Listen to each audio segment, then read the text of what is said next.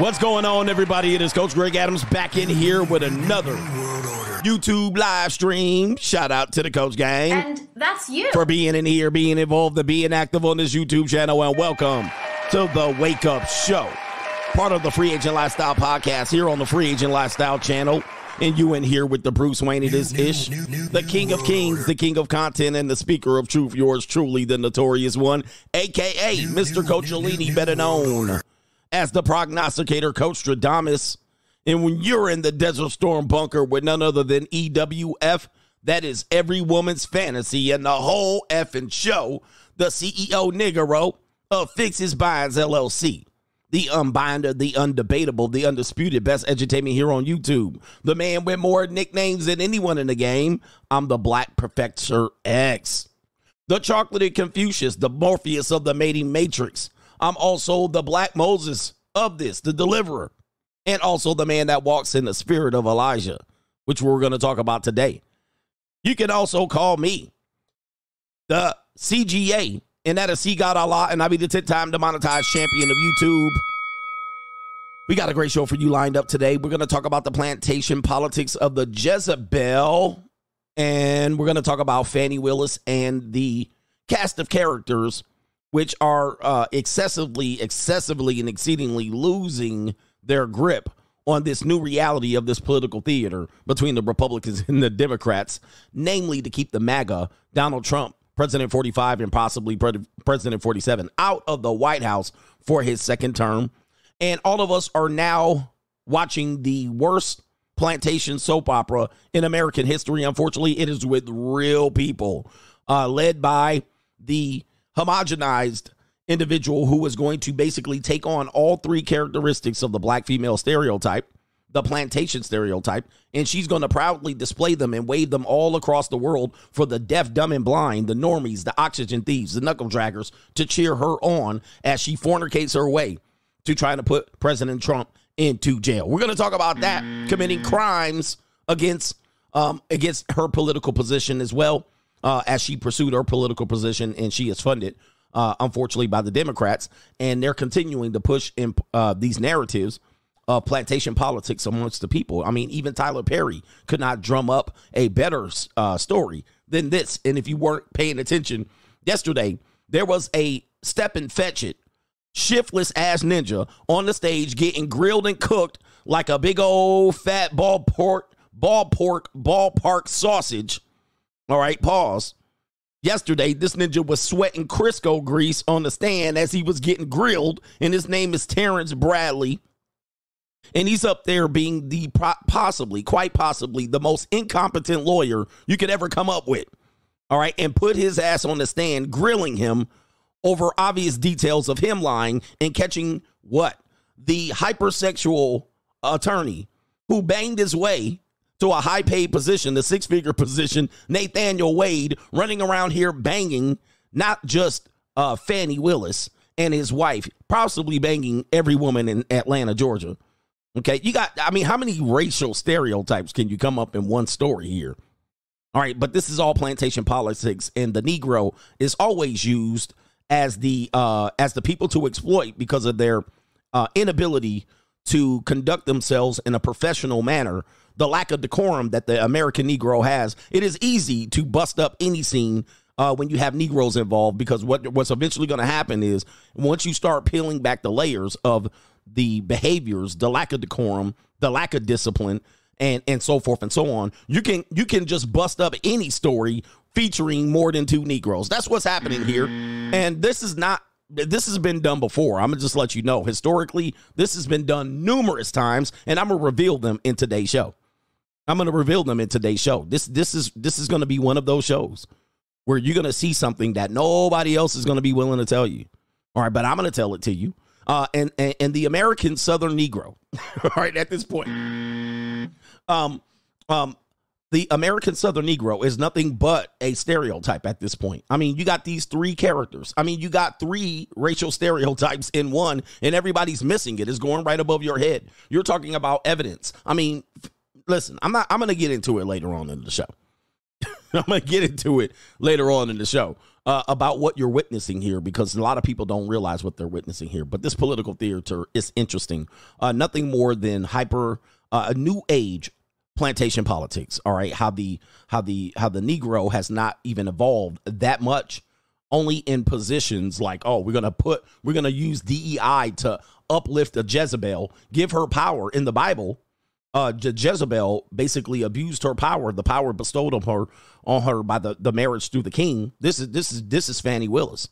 All right, the king has elevated her and she's abusing her power. I mean, there's a bunch of things, in, including rumor and innuendo about her behavior. The streets are talking about her behavior, how she's using her office not just to jail and enslave more Negro men in Atlanta. Not only that, she's actually out here using her power and her sexuality uh, to commit crimes. I mean, this is all what what is alleged as she has been used and paid as a bedwench for the Democrats.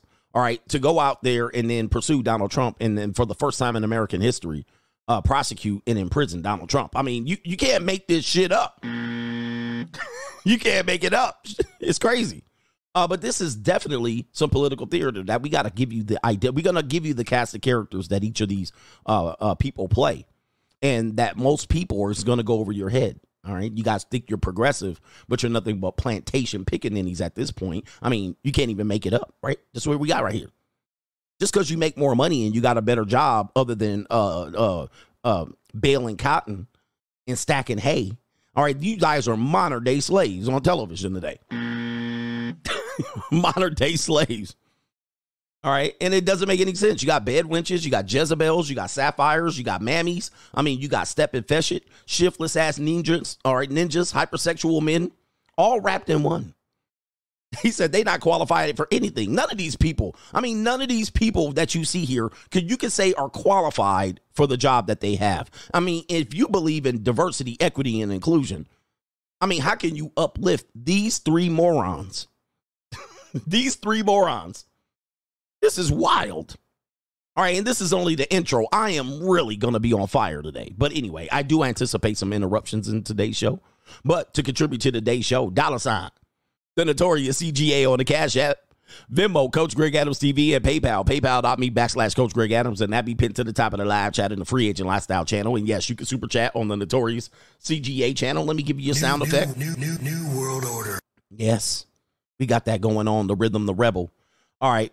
And um, I'm to play a character today, too. I'm to play a stereotypical character today, too, myself. All right. like They're telling you thumbs up, and I'm not even thumb upping you right now. All right. But uh, anyway, also on today's show, we got Doom and Gloom CGA. We got uh, Straggle and Sniggle Theater. We got Scrap Sexuals.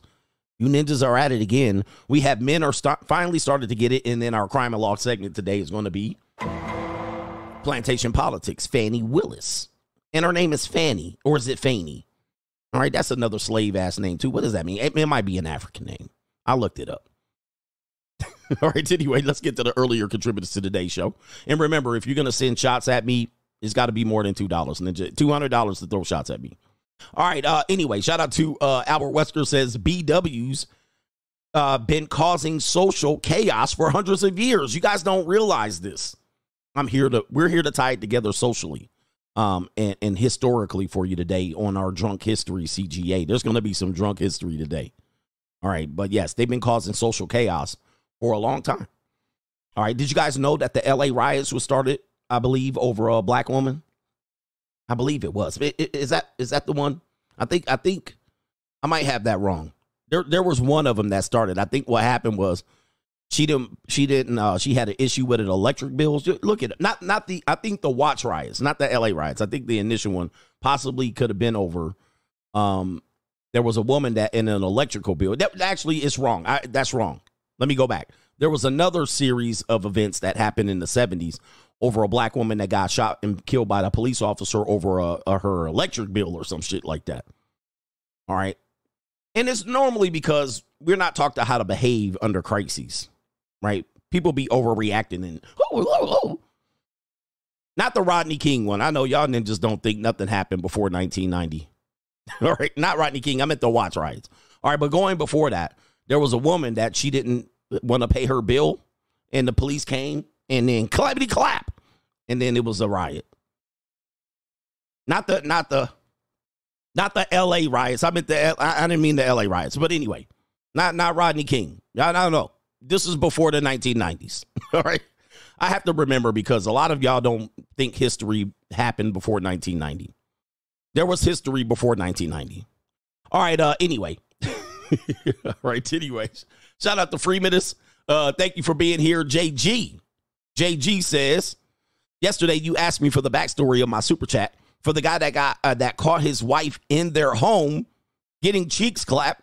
He's 27 year old plumber on our crew, two kids, five years married. Watched, watched as his wife got her cheeks clapped. He asked us a question, but we didn't have an answer or we didn't know an answer. And then so I thought I'd ask you.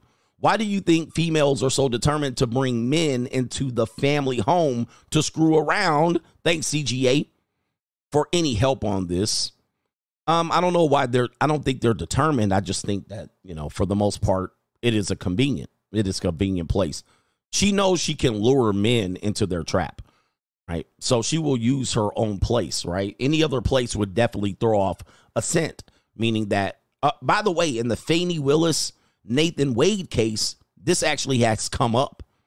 This actually has come up. That's exactly how Nathan Wade uh, is supposedly to have been clapping Fani Willis's cheeks in her little lair because he was having an affair, right? She lured the guy away to his domicile, to uh, sorry, to her domicile, and then he went over there in her house or condo. Remember that keeps coming up. Is it the house or the condo?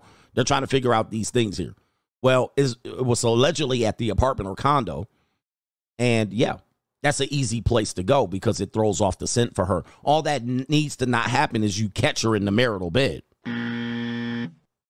That's all that needs to not happen. Uh, but unfortunately, guys, uh, affairs are a thing. I know people be like, yeah, but let's hope we don't have an affair. But affair, affairs are a thing, brothers. They're done. Yeah. Trap her in her little layer there. Shout out to Adolf Caesar says, I smell a classic coming. Take these hood taxes. It's going to be a classic today. Derek Eaton says, Coach, your rant about the trans basketball player last night had me in tears. Free agent lifestyle for life out here. Oh, yeah. And you know what? It ain't my fight. It ain't my fight. Bill Free Media says, oh, yeah, time to talk about Frumpy Fani, who allegedly was wearing a dress backwards. I know all of these things you've heard plenty of times on these other shows covering this, but what you're going to hear today, you haven't heard covered. All right. And yes, we're not going to take the legal approach and we're just not going to play footage and break it down and say, look at this. We're not going to react. I'm going to give y'all a historical or bird's eye view of what you're seeing. All right. You're seeing basically plantation politics right on your screen. We got three people on the pay pizzle. Uh, shout out to the fitness transformation. He says, Good morning, coach. Bitcoin is pumping 61K at this point. Marathon holdings will pop this afternoon. Not financial advice. And if you hadn't got in, remember it was Bitcoin was at 40 something just a few days ago. It is pumping. All right, big news on the horizon with Bitcoin coming up in a few weeks. Shout out to James B in the building. Appreciate you over on the pay pizzle. I have to say it like that for private investigation purposes. All right, just in case I'm on the stand. All right, and shout out to Juan Carlos says, Coach, did you hear Virgil died from the United uh, from the World Wrestling Federation? I did not hear that. All right. Um, shout out to Virgil. Uh, speaking of stereotypes, damn, 61. Mm-mm-mm. Mm-mm-mm. All right, shout out to rest in peace to Virgil. I don't do a lot of rest in pieces, but rest in peace to Virgil. That's sad news to see her. That's sad news. I hope he was I hope he was in good. He died in Italy. Wait a minute. Oh no, that was a different Virgil. All right, died in Italy. Uh he had a health battle. Okay. Man, that's sad. That's sad to hear. Thank you for that update. All right, money, money, money, money, money. All right, shout out to him. He was the, valet manager. He was more of a valet for Ted DiBiase, the million dollar man. All right, not much of a wrestler though. He was actually a disgrace as a wrestler, but mm, and he was in the NWO too. Let's give him an NWO. New, new, new, new, new world order. All right, he was in the NWO. All right, what do we got here? We got Macaroni Tony. A lot of men don't remember the Million Man March. Even that didn't save the community. He says, "Thanks for lifting the veil." Absolutely, and I was I was behind the Million March. I I was very optimistic as to maybe the future and direction and leadership that was exhibited um, by the organization of the Million Man March. I loved it. But you know what? They fumbled the bag. All right. They fumbled the they fumbled a fantastic opportunity to make a progression uh, for the men. I don't know what happened. Did they? I don't know what happened. Minister Farrakhan, they must have gave him a couple of quaaludes or something like that. He started talking about numerology, and the whole speech went left. And uh, ninjas got took the opportunity to hop up on the microphone they had that one dude that created Kwanzaa jump up on there talking about a body gotti. All right. Then he jumped up there talking about all kind of crazy shit. I was like, man, if you don't snatch the mic, get these people off the damn stage. Ain't nobody came to see these people. And then Farrakhan, after three hours, got up there talking about numerology. I said, hey. I was like, you bu- you buckled under pressure, bruh. This was your chance to make a historical presentation that will be remembered for all times. Anyway, yeah, they shut that shit down. And they said there was only 200,000 people up in there. Boy, they made it look like crazy. Yeah, and the women wanted to join. Of course, the women wanted to join. Why can't we go? I'm like, bruh. I remember that. Even I was in college at the time. Why can't we go to the march? Why you only letting black men go to the march? Bruh. Women can't do when when when, when you talking about black women, they don't want to back up and let uh, let me handle this. Let me handle this. Shout out to John Down says, Will Transformers make the WNBA better? The answer is no. Nope. Absolutely not. Unless you have an, a great basketball player, um, like a male that transitions over.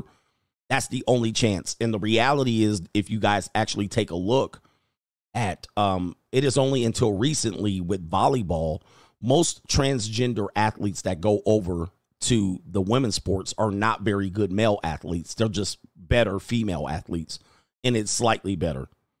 They're slightly better, right? Some of the female athletes can still keep up the elite ones. So they're not that much better unless you get a man that's like, you know, Dwyane Wade's son, um, jump over there and start doing double backflip dunks on people. That would be the only thing. And it still wouldn't make it better. It would just be unfair. Okay. Nobody wants to watch unfairness. right? Nobody wants to watch unfairness. Last one, John says Russell Wilson retires. Sierra, it's all jumbled together. All right, but I'm not sure what that says. But shout out to you. Let me get on to the day show because I know people want to get me to the main event as they're watching this, but we'll get to it. We'll encroach. We'll encroach into the main event. But let me do Doom and Gloom CGA.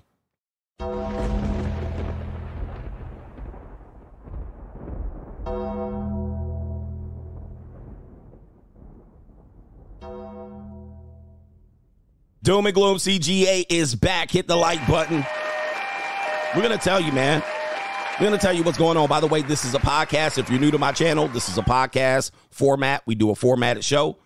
The subject matter that you see on your thumbnails will come later on in the show, so you can check back in if you're new to the show. I know these type of broadcasts draw in a lot of people who are wanting to know about this bread and circus. But let's get into it right here. Uh, Doom and Gloom CGA, you'll learn something too.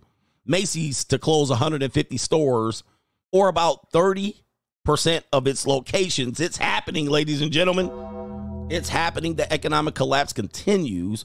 Um, and the brick and mortar businesses are going the way of the dinosaur. This has much to do more than with online shopping and brick and mortar as much as it has to do with the economy as well. We do need more people to lose jobs in order to cool down this inflation. I know, cool down and make maybe we can get these interest rates to drop. And if you know anything about maybe what the feds are thinking, the Fed, new, new, new, new, new world. They really don't want you to have money right now. They really don't want the economy to be you to be spending money. They really don't want you to be able to afford things, and that's one of the w- ways that the economy cools down right? And eventually you can be able to bring down the interest rates. And then once the interest rates dro- uh, drop, for the most part, they know you're not going to go out and quickly buy and reheat the market. So they need more people to lose jobs, and especially these soft jobs and these jobs that are very much low skill and all of these things. So you do have displaced workers that are going to be an issue. People losing jobs here, 30% of its locations. I'm pretty sure a lot of these people won't be able to find new jobs and they're going to have to figure out a new way. Really, really. Bloomingdale's, Blue Mercury, and um, Macy's shuttering five, uh, let me see here, 50 stores over the next year.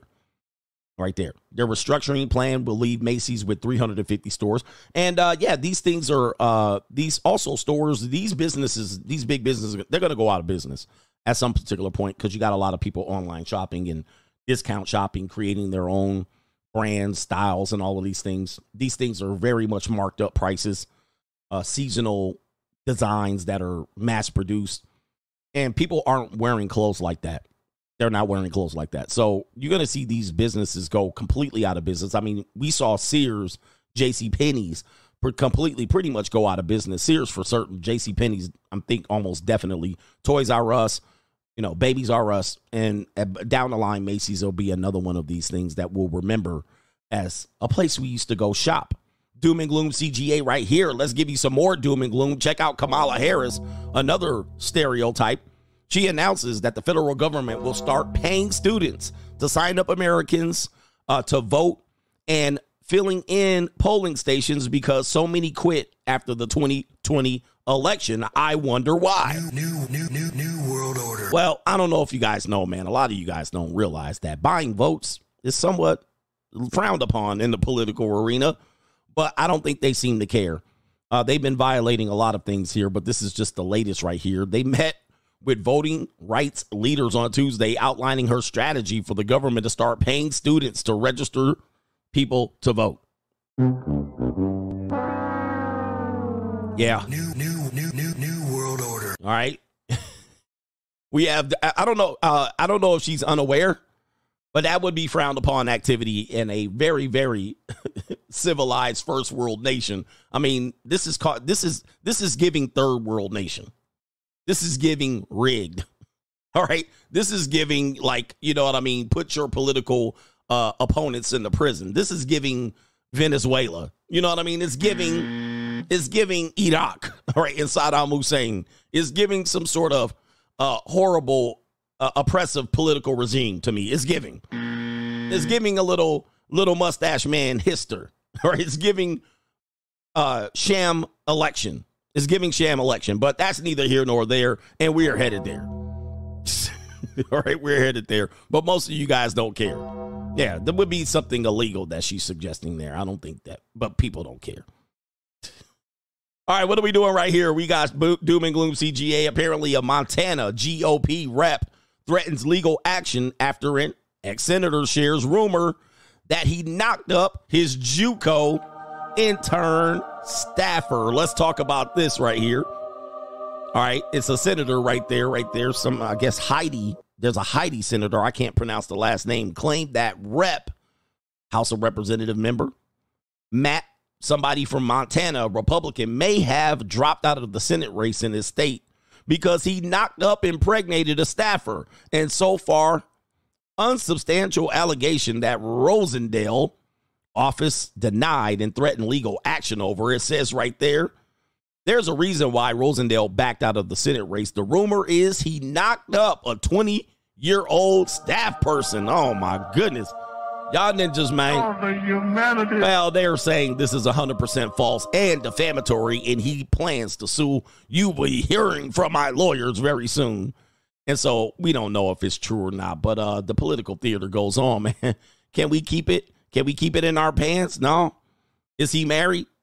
These people out here going to knock up a 20 year old woman in Montana. This woman could be attractive or excessively ugly, possibly a snow cow. 21 year old, 20 year old from Montana, probably not very good look.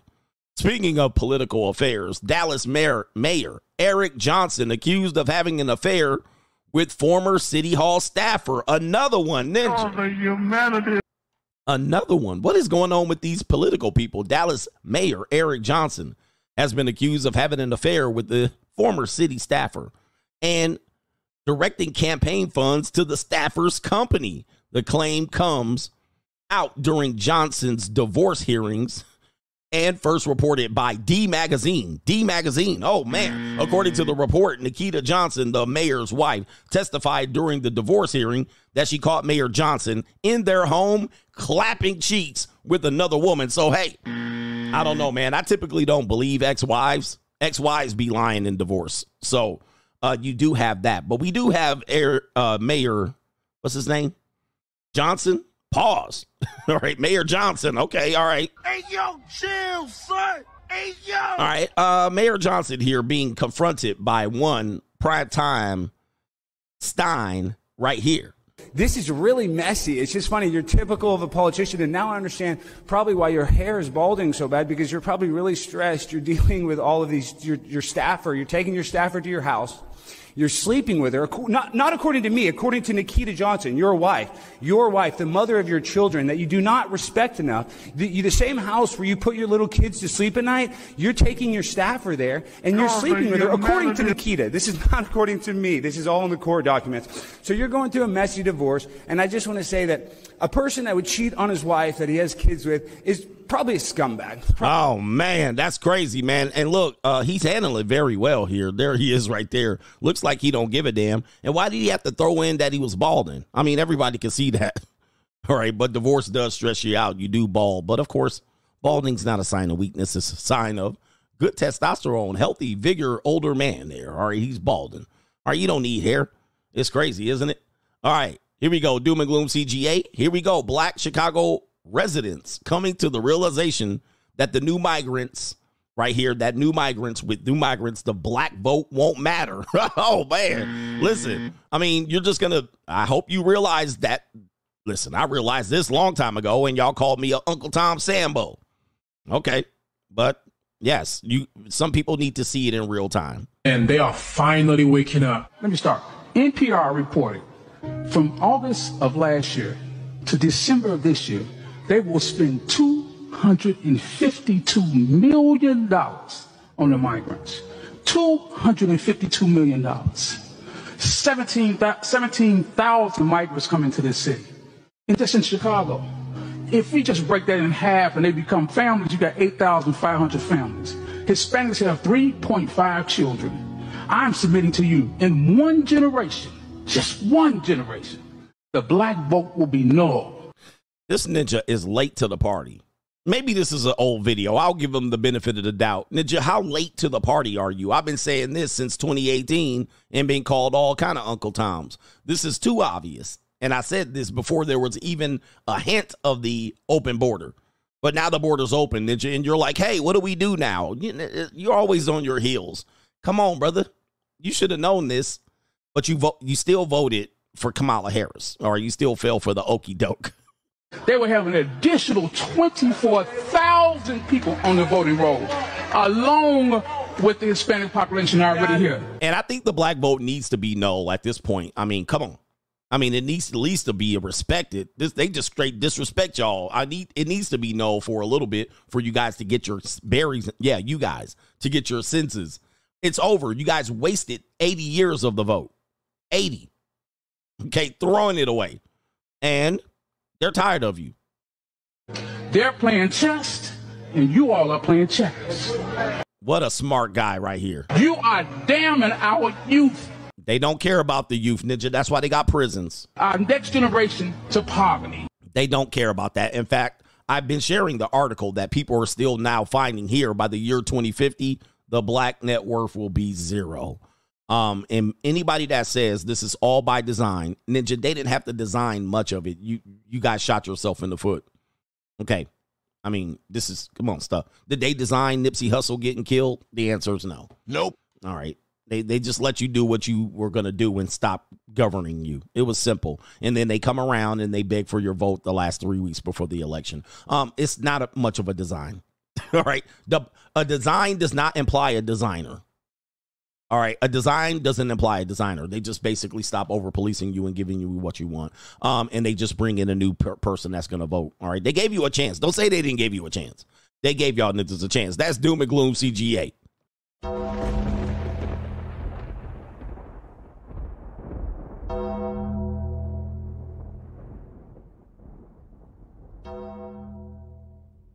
Good luck out there, ladies and gentlemen. Hey, that was a great doom and gloom, doom and gloom CGA. Let's get to these super chats and do me a favor, hit the like button. Hit the like button. We got our brother Preston tripling up. Says all they want is a tall, buff, good-looking guy, a tall, buff, good-looking guy to chase them down and pay their bills. Is that so hard to find? It isn't so hard to find. They're everywhere.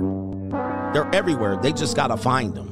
They just got to find them. Principi says, stopping by to pay my dues. Hashtag Coach Gang Yang in the building. Coach Gang is here. Trying. Shout out to, what do we got here? A personalized note. He says, Fohi had a riot in 06 due to girls fighting. All right. And I got to figure out what Fohi is. I'd never heard of that region. Uh, let me see what that is. Is that Fontana High? I see that's uh what I'm looking at right there. I'm not sure if that's another region region, but I think that's Fontana High. That's what I'm getting there. But uh girls ri- uh, girls fighting and a, and a riot ensued. yeah, that fast. Uh women are definitely some people that they get stuff going emotionally. Oh high. Uh what do we got here? Wayne Wonder. He says, What's down, coach? He says, You have the greatest edutainment here on YouTube. Can you do another teaching on the spirit of Lilith? Having a hard time finding your previous streams on this topic. And my previous streams are going to be repackaged. All right. And coming up, repackaged. Uh, re- like, you know, like the born again Christians repackaged their peace leaves. But yes, I'm going to come back because I know a lot of people find me and they're like, Who's this new guy? And then they go back and they look at my videos. He's only been doing this for six months. All right. I've deleted the majority of my streams uh, because YouTube came down on me hard. You know what I mean? I've been doing this for five years. 2018. Is it six years now? It's going on year six. All right. So, yeah, most of my older streams, the first five years cannot be found. So I'm going to have to figure out a way to get them back up. But right now, um, I'll put it back up and I'll do another Lilith stream for sure. I'll do another one. We'll do it live too. Shout out to Kaylin. Kaylin says, Kaylin says, What's up, coach? After watching Russell Wilson last night, men should never pursue to be stepdads, even if he has kids of his own. Men only need to care and take care of themselves and what's actually theirs. Shout out to you on that one, Russell Wilson. A very, very tough conversation because, man, uh, you know, uh, for older men, they don't know what to do. I always tell you, go go age gap. I will go age gap before I go with the younger woman. That there ain't no, I mean, a, a step baby, a stepdaddy role. I'm gonna go younger. Yes. Let's get in here. Straggle and Sniggle Theater. What do we got here? Let's go. Like, ride with me if you ride with me, you can slide with me if you feel like 550 on the five sticky, come get high with me, that's a deal, right? Ride Straggle and Sniggle Theater, we back. Hit that like button. Let's get into it. Straggle and Sniggle Theater. Um, Andrew Tate got in trouble for talking about women driving. All right. And this is not new conversation. I mean, many comedians and including myself have talked about female drivers. Uh, they're an absolute menace to society. I mean, if you don't know and haven't worked for an insurance company, you don't know they're a menace to the road. All right. And they tend to try to drive and talk and do their makeup. And, you know, they, they, they try to eat and drink coffee and have conversations. And they also on their cell phone, texting. I've driven motorcycles. When I ride motorcycles, I can see mostly women are texting. And then also you add on the fact they trying to police everybody. They try to police, which is what you're not supposed to do. Just worry about yourself. All right. And so they tend to drive in the passing lane and don't know why people are honking and at them and flashing the lights. What's wrong? What am I doing wrong? I'm going the speed limit. They there's a passing lane and a driving lane. All right. There's a lane that's supposed to be almost always open. And if you're driving next to another car, you're not passing them. Thus, you are actually jamming traffic. So people think the guy that is slaloming and driving fast is erratic, but they'll drive in the passing lane right next to another vehicle. And you're like, you're literally impeding traffic, causing a massive pileup and possibly an accident behind you. But they think because they're going the speed limit, well, I'm going the speed limit, so I'm doing right. And then they start uh, policing everybody else. I'm not going to let you pass, and I'm going to know. All right. They start yelling at you. You're going too fast. Right. Meanwhile, they doing 5, 50, 11 things. All right. By the way, do you know that if you're talking to a person, even if the person is in the vehicle, you drive slower? When you talk on your cell phone, you start to drive slower. You slow down. You don't realize it. All right. You slow down so much, you're going below the speed limit, but you're trying to talk and have a conversation. You ever see that? Woman's driving next to you. She's driving and you're in the car and she just a busy yapping and you busy going nowhere. If you just shut up and get where to we need to go, we can have a conversation. All right, but that's neither here nor there. So let's take you to some women driving. How about this? Uh, take a look at this video right here. Um, a car jumps into traffic here that pulls off pulls off the shoulder and uh, really just cuts off and clips the back end of a truck that's going at a high rate of speed. You do have a car behind this car, and there she is right there, or there the car is, and they've cut off a two lane highway. She is now cut off the two lane highway driving here on the right, and she stops. The other car tries to avoid it and does avoid it, and now she has split both lanes. And there she is right there. She ain't even looking. She must be zooted. Now she is cut off the other lane. And take a look at this, ladies and gentlemen. Not only that, she has two uh, appear to be adolescents in the back there, and she does not realize what kind of catastrophe she has caused. Take a look at this. Now, this shit is absolutely insane. This is insane. All right, look at her. She completely oblivious as to what she doing. She has to be on coca. You have to be on coca. Bam. This what? Where? Where is this maneuver uh, uh suggested in your driver's manual? And why would you think you almost killed everybody with kids inside? Jesus. This is just amazing, guys. When I see stuff like this, this this the type of stuff that really chaps my hide, as they used to say, pause. Like, look at her. She just is looking around. Look, look. Is there a stop sign right there? is there a stop sign? What kind of head meds are you on? Kaylee's turn to Karen's. These poor Kaylee's in the back. They got a feature at the junior college. But this woman, how? Is there, there's no stop sign, there's no U-turn, there's nothing that suggests that this is the proper way to conduct yourself in traffic. Ay, ay, ay. This is not even a three-point turn. Oh my goodness. Uh, who are you letting by? Why don't you? this is terrible. Almost killed 15 people. And she's probably like, what's the problem? All right, speaking of misandry, this woman says men should be homeless. All right, here we go, right here. The out and out misandry here as the patriarchy crumbles and simps uh, uh, like Russell Wilson start to buckle. Here we go. I think only men should be homeless. I don't think Yeah. that- I don't think women Thank should be you. allowed to be homeless. Men need to toughen up and I think if Yeah. men were forced to be homeless, they would learn how to be better men because that's what made men manly in the past was having to build The music in these videos. build houses and stuff. Especially because we're not, we, we don't force men to do military anymore like they used Yeah. to. They make them homeless for a year. Let, Oh man. let's see how they fucking. Yeah, make them just figure it out. But make them homeless in a country where they don't know the language. And Oh, that yeah. way they really they really have to go through something. Wow, Jesus. I mean, seems valid to me. I mean, why why don't men listen to our opinions? Why don't men I hope that's satire. Why don't men listen to our opinions? Why do men cut us off when we're talking? Why do men mansplain? Why did men keep women quiet and, and oppress them? I mean, just it, this should tell you where it is right I think now. only men should be homeless. I don't think Yeah. that, I don't think women Thank should be you. allowed to be homeless. Men need to toughen up and I think if Yeah. men were forced to be homeless, they would learn how to be better men because that's what made men manly in the past was Yeah, man, that's what made you manly in the past. Let me just cut this off because this music is obnoxious. Uh, yeah, it makes them build houses, and we don't force men to do military anymore. Take a look at this body. Take a look at this body. Not a single pull up able to be done for sure. And let's send men to the military and keep them homeless. I tell you, man, and nobody cancels them. Nobody cancels them. And I'm over here shadow band having to work double, triple time. All right, speaking of double and triple time and double and triple chins, take a look at this right here, ladies and gentlemen. All right, this bit this this sister has something to say. Driving is ghetto. There are people who are a lot who are offended by it. You don't get it, you don't get it, which is fine. I do not drive. I do not have a car. I do not like driving. My mind needs so much space during the day to think through all of the amazing visions that I have for myself, for my life, for my vision, that I don't want to be worried about the color of the light. I don't want to pump gas. I just don't believe that that is the best use of my time, my energy, and I simply don't want to do it. And I think black girl luxury means that whatever you want or don't want, you create a life around that. I said driving is ghetto.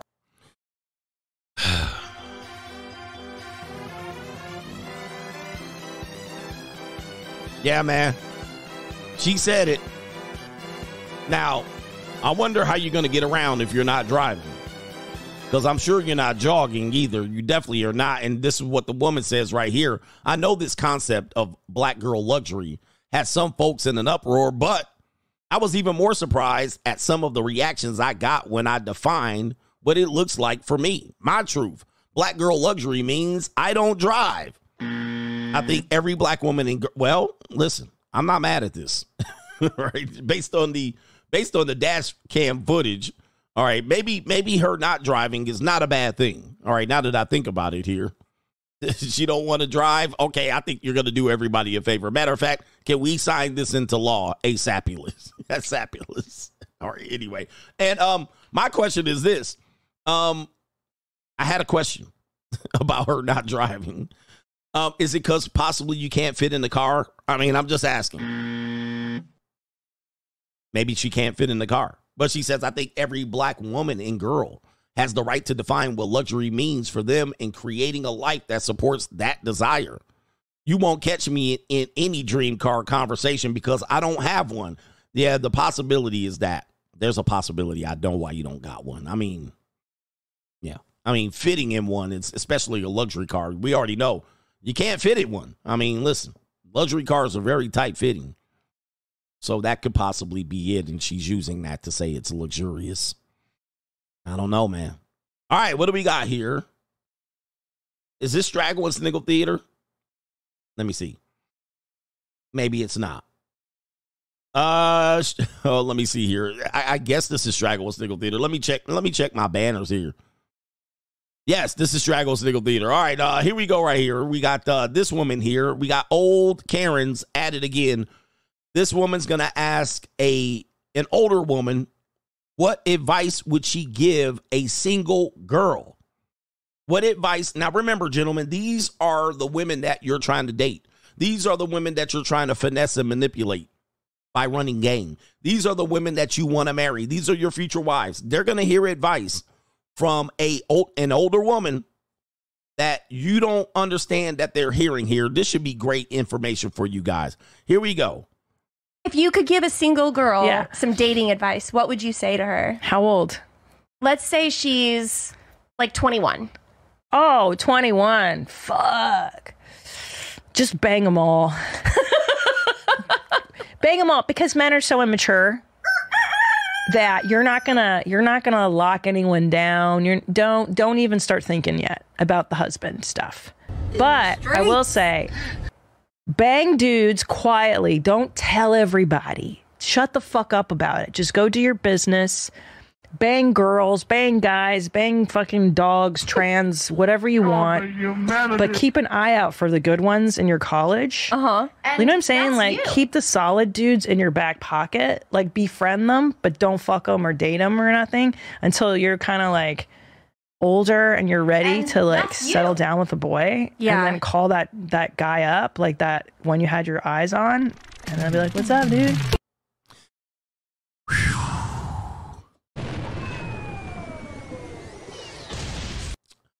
Now, if you thought there there were some guys that thought I was I was making them depressed. I've been here to, been telling you this. It's been the aunties, the grandmamas, the single mammies that have been programming these women with these exact ideas.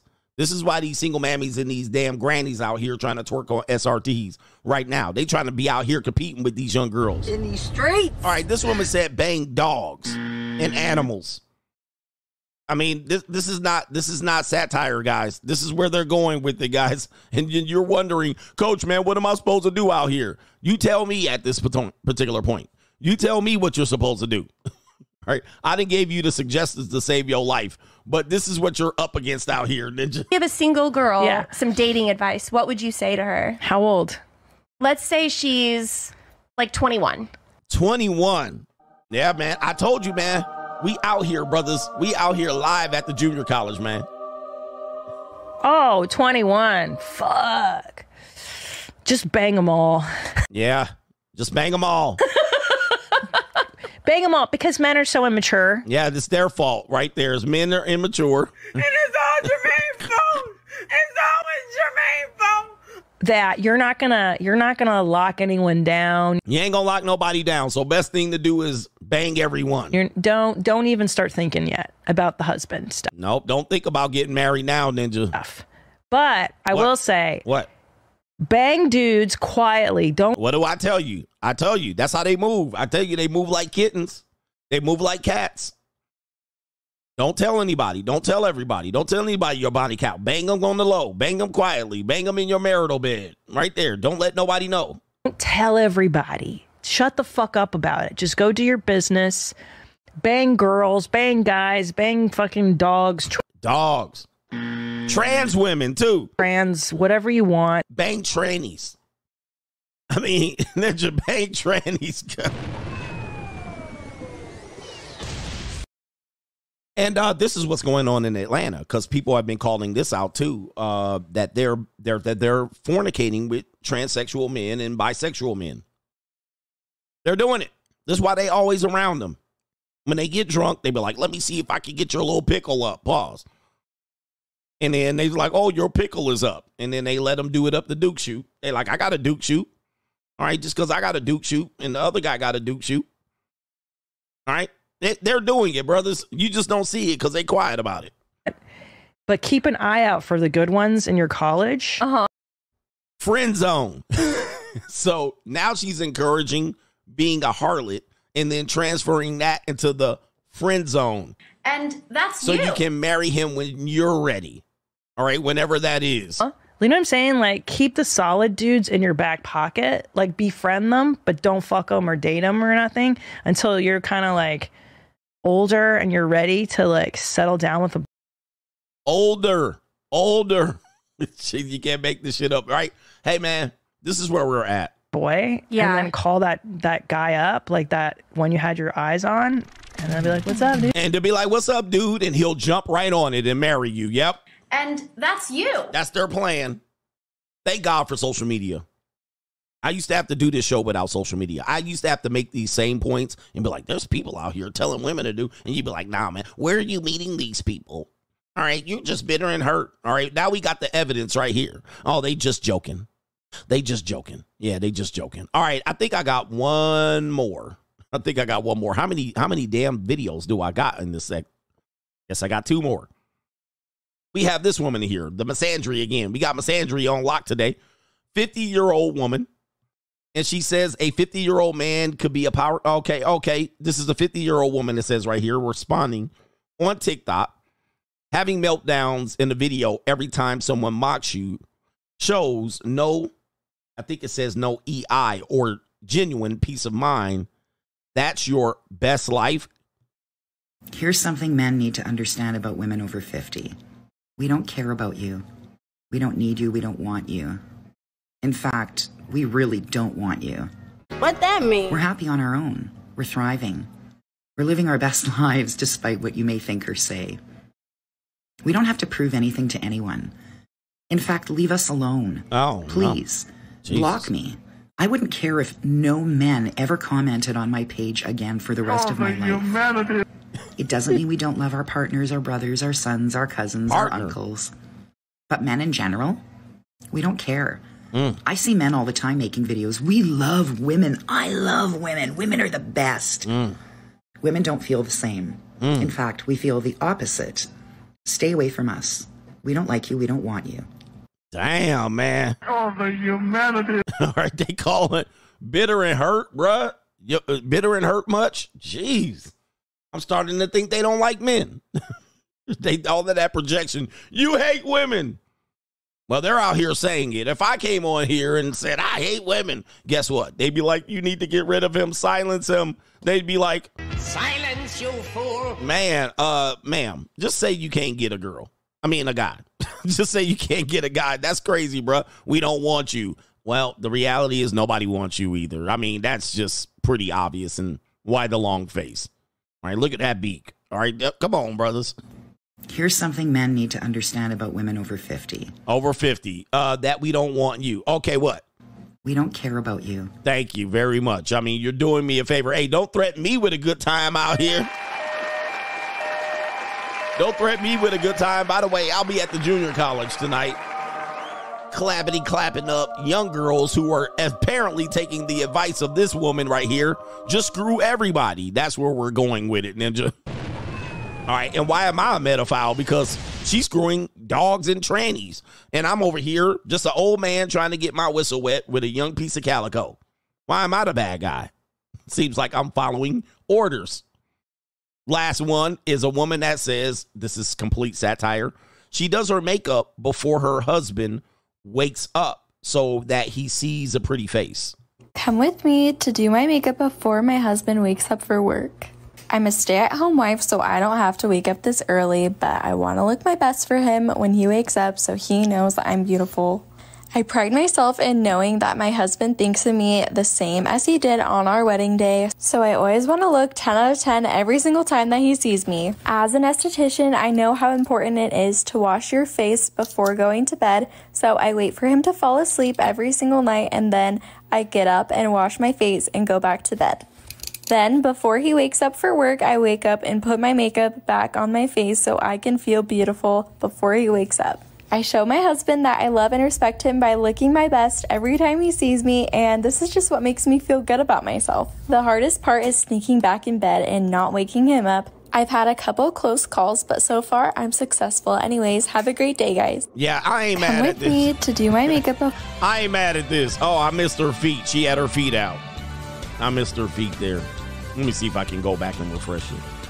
I'm gonna see what her feet looking like. Give me a second here. Um, I ain't mad at this particular video right here. This is how it should be, ladies. This is how it should be. All right, keeping your man, keep your pretty face on. By the way, um, women used to do this. All right, women used to do this. Um, I don't know if you remember. Uh, well, in the 1950s, women used to do this. Some some women, not all, especially if their husband was worth their weight in salt. All right, but uh, what'll happen is uh, they'll get up and say, "I don't want my husband to not see me with my face on." Yeah, they'd go powder up and put their little makeup in there. Hi, honey, I'm here, and you know what I mean, because they don't want to see a Millie Mouth muskrat when they wake up. All right, they don't want to see Master Splinter when they wake up. Husband got stuff to do. He wants to see a pretty face. All right, keep it simple. And there she is, right there. You know what I mean? Yeah, okay. All right, she looking a little Millie in the mouth. All right, she upgraded. Okay, that's much better. All right, that is definitely much better. And uh okay, what do we got here? Okay, yep, get your little cream on. Yep, whatever. Okay, not too bad. She already had makeup on already, I think. Okay, it's getting better. And why is she clicking her damn fingernails on the damn makeup? And why do people why do people record themselves putting on makeup? That's a weird thing. I guess they're doing tutorials. That was popular back in the day. Okay, it got better. All right, there you go, right there. All right, listen, she only got she got a short shelf life anyway. She got a short shelf life anyway. But um, I did want to go back and check out her feet. We just looking at the booty. We're looking at the breast. We're looking at her neck. We're looking at her feet. We're looking at her. Nah, I ain't looking at no feet. Man, ain't nobody looking at no feet. You're looking at feet? Uh. Yes, I'm looking at feet. All right, I was looking at feet too, but I couldn't catch it. All right, you probably didn't see the video, but I was checking it out. All right, anyway, that's Straggle and Sniggle Theater. Like, ride with me if you ride with me, you can slide with me if you feel like 550 on the five sticky, come get high with me, that's a deal, right? Ride All right, all right, hit the like button.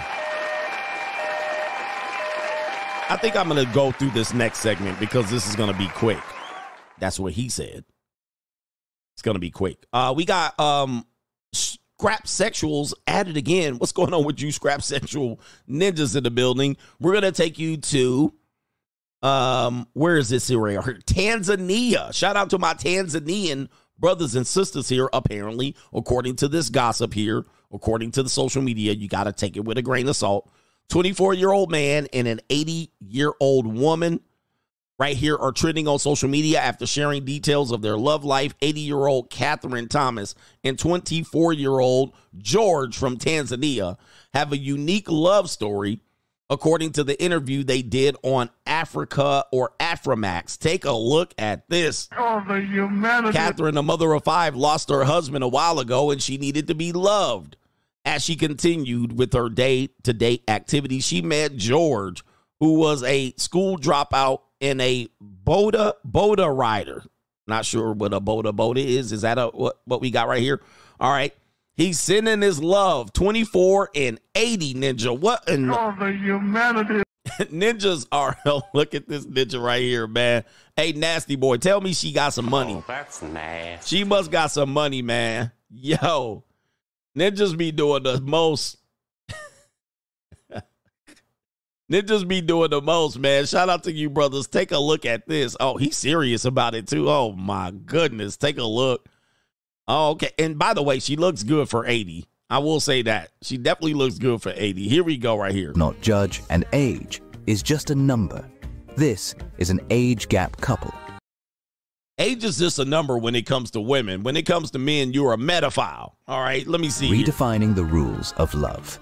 Redefining. Wait.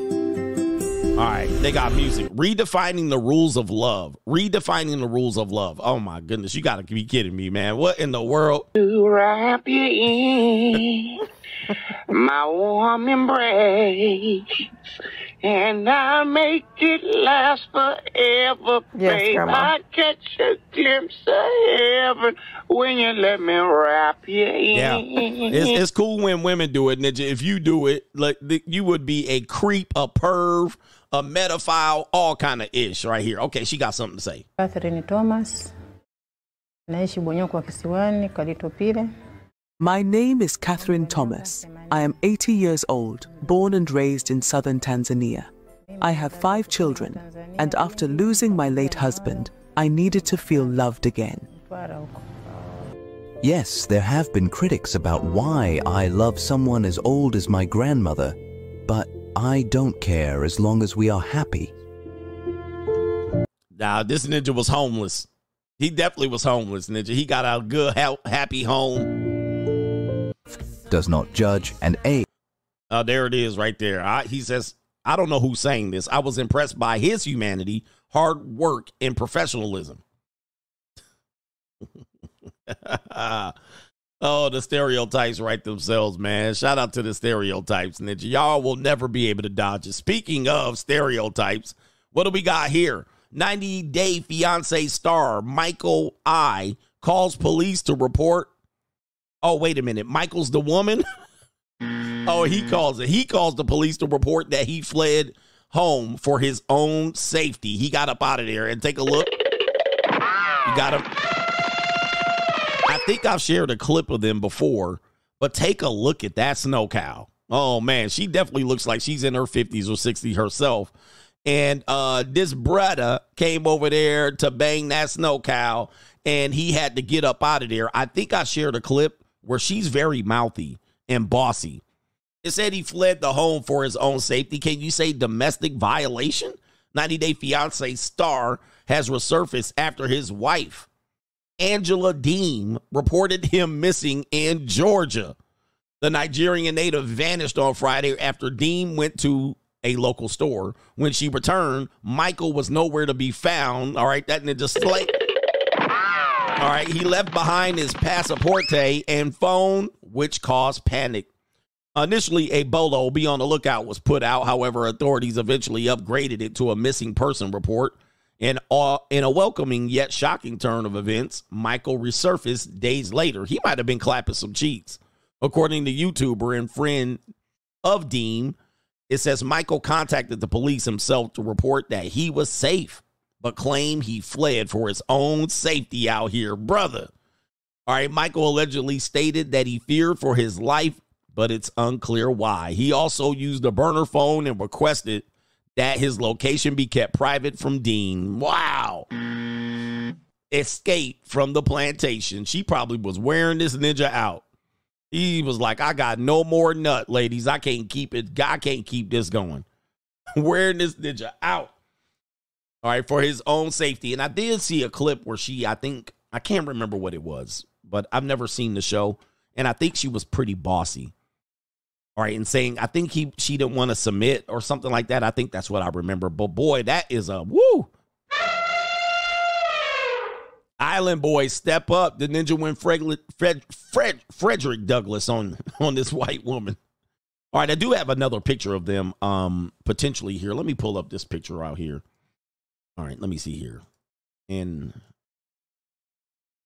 uh I potentially this could have been how how she she was found. Let me see if I can find the photo. I might not be able to show it to you. I show it to you all the time. Um, let me see here. Oh, I can't find it. You know what photo I'm looking for too. Y'all already know. If you've been watching my show, you know what photo I'm talking about. Let me see if I can pull it up. All right, damn. Okay, what? Okay, they didn't got rid of it because they knew I like to look at it. Okay, let's see here. I'm gonna pull it up. I'm gonna pull it up. Mm, yeah, they won't let me find it. Okay, let me see here. You know what picture I was gonna pull up, but uh, oh, here it is, right here. Here it is. I found it. Uh, yeah, I finally found it. All right, there it is, right there. All right, that's basically how she found him, right there. Unfortunately. All right, he was standing there, and she was reaching into his pants trying to get a a, a peek at that, a grip of that uh, elephant trunk. And uh, he then went back to Georgia. He could not satisfy that wildebeest. she was like, got him over here, brought him over there with his passport in a safe somewhere. And she was out there hogging. He was out there hogging. He was like, got up out of there, got up out of there because Yeah, that brother's starving. that sister starving. That sister starving. All right. Uh anyway, what do we got here coming up? I got the next story. Speaking of pogs, we got another pog here, or another, well, you know how ninjas are with these scrap sexuals out here. Y'all make any excuse. Nah, man, that's not a pog. Hey, ran into like, bro? What's your type? You like black, white? I like white girls more better. Okay. Yeah. Especially the thick time. That's what I'm talking Word. about. Snow bunny. In other uh-huh. words, pog. Pod. That's what I like. Yeah, yeah. Hey, say that bit again. Say it one more time, but say it slow. Pog. P A W G. Fat ass white girls. That's what I'm talking about. What you like, bro? Yeah. I like fat ass white girls, the thick time. Ooh, the yeah. types. Yeah. Those are my favorites. Okay. Yo, that's what I'm talking about. Okay. She's fall, fat ass white girl. Fat ass white girl. Shit, I got, but I Know know. what I'm talking about? This- this- Yeah, I know a bunch of them there. They get right there. All right.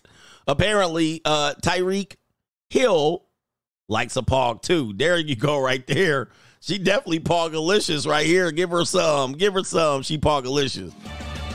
Tyreek Hill got a pog. And uh, you know, Tyreek Hill recently got married to a Latina woman. And then he had three other women come out with a, you know, child claim. All right. So they said they, he was a baby daddy. Three in at the same time. So I think at one point he had two to three women pregnant at the exact same time. I think they're still all pregnant.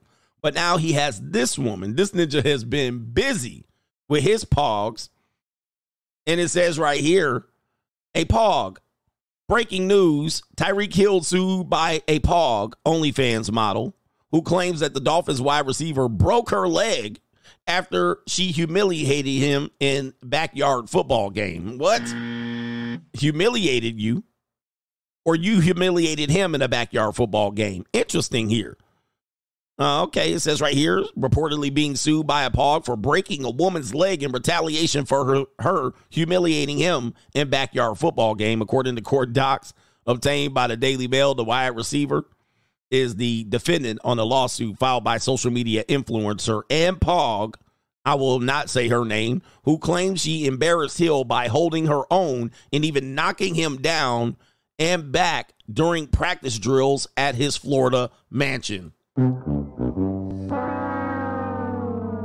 Now that's delusional. That's that's delusional. You held your own against a world-class athlete, potentially the fastest man on the planet. I mean, there there could be a case that this is the fastest man on the planet. Now, your big ass is to tell me you were embarrassing him in practice drills. you cannot tell me what the, the delusion. He was mad because I held my own. So he broke your leg. How did he break your leg? Hill is accusing. Oh, let me see here. Okay, we got Hall and Hill. Hill is accused of rushing at Hall and throwing her to the ground with such force, he broke her leg and forced her into reconstructive surgery and several months of therapy, physiotherapy. How in the hell did he break your leg? I'm just going to assume that your the weight of your body broke your leg and probably ruptured your ACL, MCL, LCL, and your meniscus. And your latissimus dorsi and your triceps and your uh all of that shit and your BBL. How do you break your leg? okay. There's a lawsuit.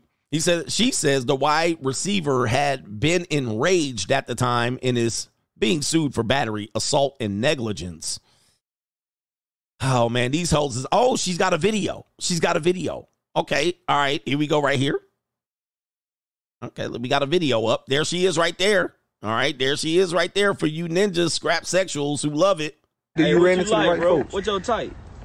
You like black, white? I like white girls more better. Okay. Yeah. Especially the thick time. That's what I'm talking Word. about. Snow bunny. Yeah. In uh-huh. other words, pod. Pod. That's what I like. Yeah, yeah. Hey, say that bit again. Say it one more time, but say it slow. Pog. P A W G. Fat ass white girls. No, what I'm talking about. What you like, bro? Yeah. I like fat ass white girls, the thick time. Oh. The Ooh, curvy yeah. types. Yeah. Those are my favorite. Okay. Yeah, okay. that's what I'm talking about. You fall, fat ass white girl. That ass white girl. Shit, Yeah. I got, but I Know know. what I'm talking about? This- this- Yeah, man. Okay, I, I got. I know a lot of them too. Okay, she got a video here. Here we go. Go get it back on. Oh my goodness. Okay, so this is her showing. She held her own. Look at this rump right there. Look at this. I mean, dude, man, this is out of control. This is out of control. She broke her. She broke her leg. That's what she said. I don't believe this. I don't believe this. I, I'm thinking that this body broke her leg. I'm pretty sure she's not an active uh, athlete. And you out there with an athlete after probably getting fornicated on and treated like a bag of uh a, a, a bag of shit. He was done with you when you was hanging around way too much, and that's how you broke your leg. All right, that's how you broke your leg. All right, that's crazy, man. What is going on with you ninjas? All right, that's it. We're gonna take a break here on that one. That is Scrap Sexuals at it again, once again with you ninjas out here. And now his association with her is gonna cost him hundreds of thousands of dollars for that overweight woman out here claiming that she broke her leg with a world class athlete. That's crazy. That's crazy. Yeah, you break your leg, but of course, hey, you gotta watch out. If somebody breaks your leg on their property and they were participating in something, yeah, they could sue you. I can see where the lawsuit's coming from.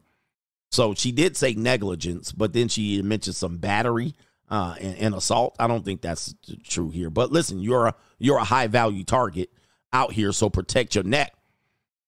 What are we doing here? We got some brothers here. My and he says I was joking earlier. right. Anyway, shout out to you. I wanted you to use AI CGA. Yeah, we got to have those jokes be a little bit more costly. Craig Williams says, shout out to UCGA. I have learned more from you than my own father. He is an old school waiting on Jesus simp. I'm just waiting for the Lord to return. I know those simps. Like you're gonna wait your whole life just waiting to die. We always call these people waiting to die. I have joined joined your locals and Patreon. I appreciate you and your content. Keep coming with the fire. Yeah, man, those people, man, I think these people will realize at 70, 80, 90, they, they've been waiting to die since they were 24, 25. Jesus coming. He coming back. All right, and then they don't come back their entire life ass ninjas. Man, I mean, don't be so pathetic. Don't be so pathetic. Shout out to Osiris. Says the free agent lifestyle is the only way to go. Investments are up. Emergency fund is up. And I already am buying my flight for Greece for vacation. Enjoy Santorini. He says, I am fighting against my parents because I am choosing the free agent lifestyle. Yes, indeed. They do. Yeah, man. Shout out to you. They want you to be, you know, misery loves company. Don't you like your family? Don't you like your family? Don't you want to be around your family? Don't you want to be around us? Don't you like us? You don't love us? Are you rejecting us? Do you think you better than us? Yes, to all those questions. Well, no, I don't want to be around my family. Yes, family is all you have. Yes, I want to not be around you. And okay, yes, I love you. However, I got a life to live. Ninja, we we we can't just be sitting here talking the same shit. All right, shout out to Samson Keller says, bang them all. That segment right there. He says, You have just launched my content creator path. I'm downloading this live. If you allow, I'll clip and share. Shout out to you. Just let you know. Clip and share. Uh, it's already it's gone, bro. It's gone. It's gone. Hodge says young men dropping that Mongolian meat hammer on her to lock in a little piece of that will. He says, notice he's wearing designer clothes and a nice watch. She got money. I got money. Yeah, who thinks that African brother is finessing the hell out of her? All right, because he's a boda boda. He's a taxi driver that somebody just informed me. He drives a taxi. This is the most money he's ever seen. This is the most money he's ever seen. This is the most comfortable life he's ever had. He's able to get his hair lined up. She giving him money. Uh, the the guy, the guy, the husband that died, probably left a good little sack of money for for her, and she tricking it off. She like, yeah, come on, come on, come on, little man. She getting that young piece of meat. Yeah, oh, on pause. John Ellison says, I'm behind, but my thoughts have always been that women, not uh that women, not has always been that women not on the road driving would immediately lower emissions and help the environment, but they wanted them to work versus stay at home. Most of the people in traffic jams are women. Right, did you guys know that there are statistics that that tell you really quickly that the two most dangerous people on the road are female and and adolescents. It is. All right, but uh of course, most drivers most drivers believe that the most unsafe drivers, which there's data to look at this, are people who speed. Like most people think as long as they're obeying the speed limit, they're driving safe. I'm driving safe, right? And they'll only use the speed limit as a litmus test, as a as a measure if they're a safe driver. And I'm like, just because you're not speeding doesn't mean you're driving safely. In fact, there's various rules of driving on the road that suggest that you might have to increase your speed to keep the flow of traffic going. And I'm going to give you three examples. But people never look at these. First of all, when you're moving in, when you're merging into another lane, it actually suggests and everybody that knows in training that you pick up speed. You increase your speed to merge. And one of the reasons why is you're moving into a lane where people don't anticipate you and they're at a speed that they are going to have to stop. So if you merge over and don't accelerate into the merge, you're going to slow down traffic in the lane. So with that being said, merging requires you to pick up speed. That's an example of speeding for a right purpose. Another example. Another example. If the flow of traffic is going a certain speed limit and you jump on there and you jump under the speed limit to drive safely, you're actually inhibiting traffic. Huh? You're inhibiting traffic. The flow of traffic is going that way. You must maintain the flow of traffic. So everybody's going 70, you're going 45. You're just going to fuck everything up. Just because you're driving below the speed limit doesn't mean you're right. Number three, if you are in a one lane or a two lane highway that doesn't allow people to pass because there's curves or and you are driving slow, so slow that you have three, four, or five people behind you tailgating you, you are inhibiting traffic. You need to increase your speed. so you can't say, well, I'm going the speed limit. You can actually get pulled over for doing that because you're not recognizing that you're holding up four, five, six people. The the the traffic's piling up. With that being said, those are just three examples of you increasing your speed to be able to have the road be safer. It's dangerous when you do shit like this. And the same thing, you drive it in the passing lane, in the speed limit.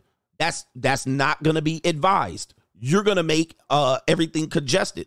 You're driving side by side by somebody and you're in the passing lane. Well, I didn't want to speed. You should speed up and cut off the driver that you're driving next to. That's four examples I've gave you given you where speed needs to be excessive even if it's above the speed limit. Not greatly above the speed limit, but you need to go above the speed limit at times. Driving at the speed limit or below is not make you a good driver. But anyway, Yep, obstructing traffic, causing crashes behind you, merging into people's lane and not accelerating. These are all examples of people who drive safe, but they actually cause more problems. It's crazy. All right, but anyway, yes. Can you can you tell that I have road rage this morning? Where are we at? MC Hamster says, if you don't get road rage, you're not paying attention. Speaking of road rage, I know, man. If you don't get road rage, you're not paying attention. But no, I typically women drivers do shit like that and old lady. You're just like, what are you doing out here? Well, I'm driving the speed limit. Anyway. All right, what are we doing here? Yeah, super normies, and people don't get it. Well, it wasn't my fault. I was not. I wasn't speeding, and then you cause everybody to crash. All right, what are we doing here? Let's see here. Let's get these brothers. Let's get these brothers here. No government name, SD says, Coach. Uh, we had bad weather, and all of the parents are complaining that school was canceled. He says, "Who is going to take care of the kids when the when they close public schools?" That is one of those things, guys. I mean, these are all things that people don't have solutions for. Now, again, I know I'm old fashioned. I believe a parent should be available for a kid, especially and flexible enough to be able to absorb some of these issues that they have. So there could be bad weather, there could be an active shooter, there could be a reason why there could be a minimum day, a teacher in service day.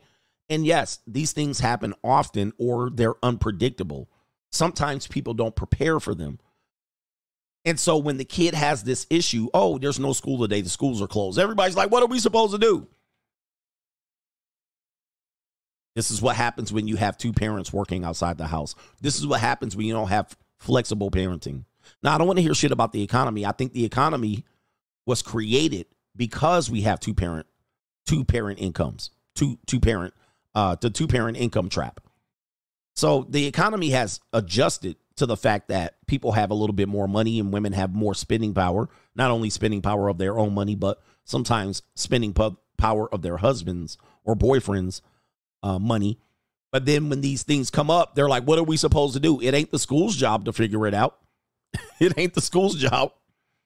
What do you do when summer break comes? What do you do when spring break comes? What do you do when um when, when there's an in-service day? What do you do when there's a minimum day? What do you do if there's Martin Luther King birthday?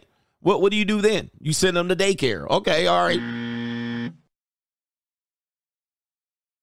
Uh, I've been saying this for a long time, and I've been I've been banging this drum. Is that parents, most parents, look at school as two things. Number one, I'm teaching today, as daycare centers and free daycare centers at that. Number two, as places where your children are going to learn. Now, neither of those two are true because your children are supposed to learn at home and then the teacher reinforces it.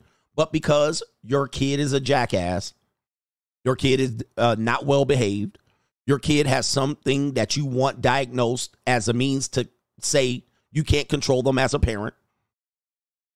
My kid is doing this and I can't control it. You want to hop them up on drugs and pharmaceuticals and give them diagnosis by pseudoscientist therapists, academia therapists at that. Okay, because there's a dis- distinction. Then they can't read, write, or do a damn thing. And then you're like, hey, my kid didn't learn anything. Well, it's not a place to learn. Mm. Especially as you use it as a babysitting program or a daycare. You're using that as a daycare and then requiring them to teach your kid at the same time. You can't have it both ways. Your kids are supposed to be taught at home and then have things reinforced or introduced to them, and then they learn when they do their homework at home. That's what a school is, not a daycare center, and not a place that, that they're taught things. They're introduced things. You teach them, you reinforce them, you make sure that they learn it over time. But here, they ain't there to babysit your kid so you can go to work. You got to take the day off. And if you're not, don't have a flexible job, that's your fault. It ain't the school's fault. What the fuck? And it's all Jermaine's fault. It's always Jermaine's fault. What's wrong with people, man? I know, man. Y'all need to vote me in so I can slap these people around. Shout out to Big Buck says your stream last night was off the chain. Two thumbs up. Shout out to you to the Russell Wilson stream. And I was talking about Negroes. We're going to talk about Negroes today, too. Shout out to the Lone Revolver says that 50 year old woman is on that copium. Yeah, she basically disqualifying herself. No, she knows nobody wants her. Nobody wants you. Nobody's taking her seriously. We don't like you with her raspy ass voice, like she been smoking packs of cigarettes. All right. Anyway. Anyway. My kid been in school for five years and they ain't learned nothing. like, whose fault is that? By the way, stop using daycares. Man, raise your own kids. Raise your own kids. We got Kaylin says, Coach, remember that clip you showed a former NFL player, Rod Gardner's wife, saying that she wanted to be in these streets if she was not married to him?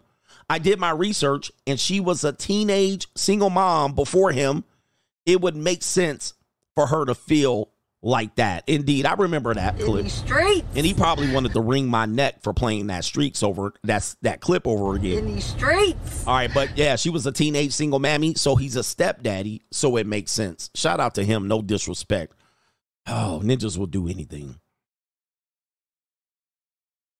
Yeah, somebody mentioned slow reaction time when driving. It is it is proven that women have slower reaction times, like statistically. Of course, there's exceptions to the rules and outliers, but they do have slow reaction times, and they tend to not brake when they're about to collide. Listen, uh, not that you want to slam on the brakes, but they tend to not brake when they're about to collide with something. They basically just take their hands off the steering wheel and ah, that's what they tend to do. Listen, I'm just telling you what happens. I'm just telling you the truth. And so, boom, it's even worse. And then they be like, boom, boom, and then things and they, they drifting into traffic and they screaming, ah! I don't know why they scream. Like screaming is gonna help. Like, why is screaming gonna help something? Never in the history of screaming has something helped. You know what I mean? But anyway. Oh, also, ladies, as a Jesus, take the wheel.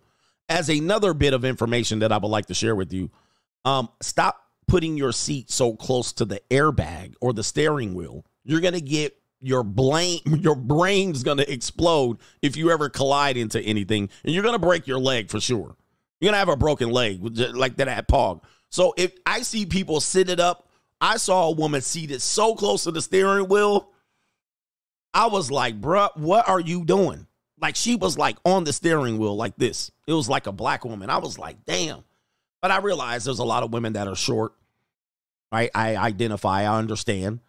But I my seat is way back. Even taller people get in my car, They'd be like, damn. But when you sit so close to the steering wheel, if you cut if you collide with something, that airbag is gonna hit you with so much pressure, you're gonna get knocked out. And also, since your feet are you're gonna break your leg. right anyway. But they be screaming and par- they get ah, right anyway. I'm here to help. I'm just saying. Maybe you'll remember it if I tell it like that. I'm not belittling you. I'm just describing you. 2K teacher says, Coach, I tagged you on Twitter of Tom Brady saying he has accepted that Gisele's affair started years ago. You called it out literally before he knew. And he says, just connecting the dots, Coach Stradamus strikes again. Indeed. yes, Coach Stradamus strikes again, guys. I've been told y'all about this Tom Brady situation. I'm to actually cover it later on in the show. Thriller says, long time coach, apologies, I'm late for class. Are you sure? You don't have eyes everywhere. The driving analogy is too apt. He says, Hope you're well, coach. He says, Thanks for all you do. I'm very observant person. All right. I'm not a very social person. Like my social battery gets worn down very low. And it pisses me off when people even push on me socially. Can I come see you? Let's hang out. Let's go out. Let's do something. Let's do something this weekend. I'm like, man, look, oh my God. If it's a woman, just come over and let me beat up the peace, leave and leave. What do I got to give you? Get, I, I, get out of here. Don't bother me. No, I don't want to hang out. My social battery is low. I admit it. But my my surveillance skills, my ability to process human behavior, my ability to describe things, my ability to see what's going on in the world is hyper. I mean, it wears me down when I'm outside because I'm just watching. What the fuck's wrong with these people? I'll be looking at people like these people are idiots. Feel like I'm in the world all by myself. I feel like I feel like I live amongst NPCs. Like I really feel like yes, feel that I'm around NPCs. Anybody know what an NPC is? Like I really am like, are these people just characters in my life that I run into and they're non-playable character and I just bump into you and you be like, oh hi. And you say the same thing when I bump into you again. Oh, oh hi. I'm like, what the hell? Me and my son, me and my son were at the airport in wherever the hell we were in Cleveland recently. And we arrived in Cleveland late. I mean, it's late. So we're going down to baggage claim. We're about to order our Uber. So we're figuring this shit out. We're talking amongst each other. We ain't asking nobody questions. I feel like if I gotta ask questions and I can't figure it out, I'm um all right. I figure I feel like that, you know, if I have to ask and I haven't figured it out, I'm actually not using my brain. There's nobody else in the airport. We're the only flight. There's only people working, vacuuming, people sitting there like this in security. Nobody else. People are getting off of our flight and they're going to baggage claim. Everybody's going that way. Then when you get to a certain point, everybody's standing there. This guy is walking and he's about to pass us up. He stops us and he says, Do you know what baggage claim is ours? My son looked at me. I looked at my son and he was like, Everybody seems to be standing over there. And he looked over there. He was like, Oh, that ninja is an NPC. That's NPC activity. Like again, I'm not trying to ask questions. I ain't trying to get help like that. I want to let my brain do the work. It ain't that big of a deal. It's not pretty that hard to figure out. But why did you have to interrupt me and ask me that shit? Like I felt like Mm-hmm. I felt like, bruh, like, are you trolling? You big dummy. Did you want to just talk to me, Ninja? What what?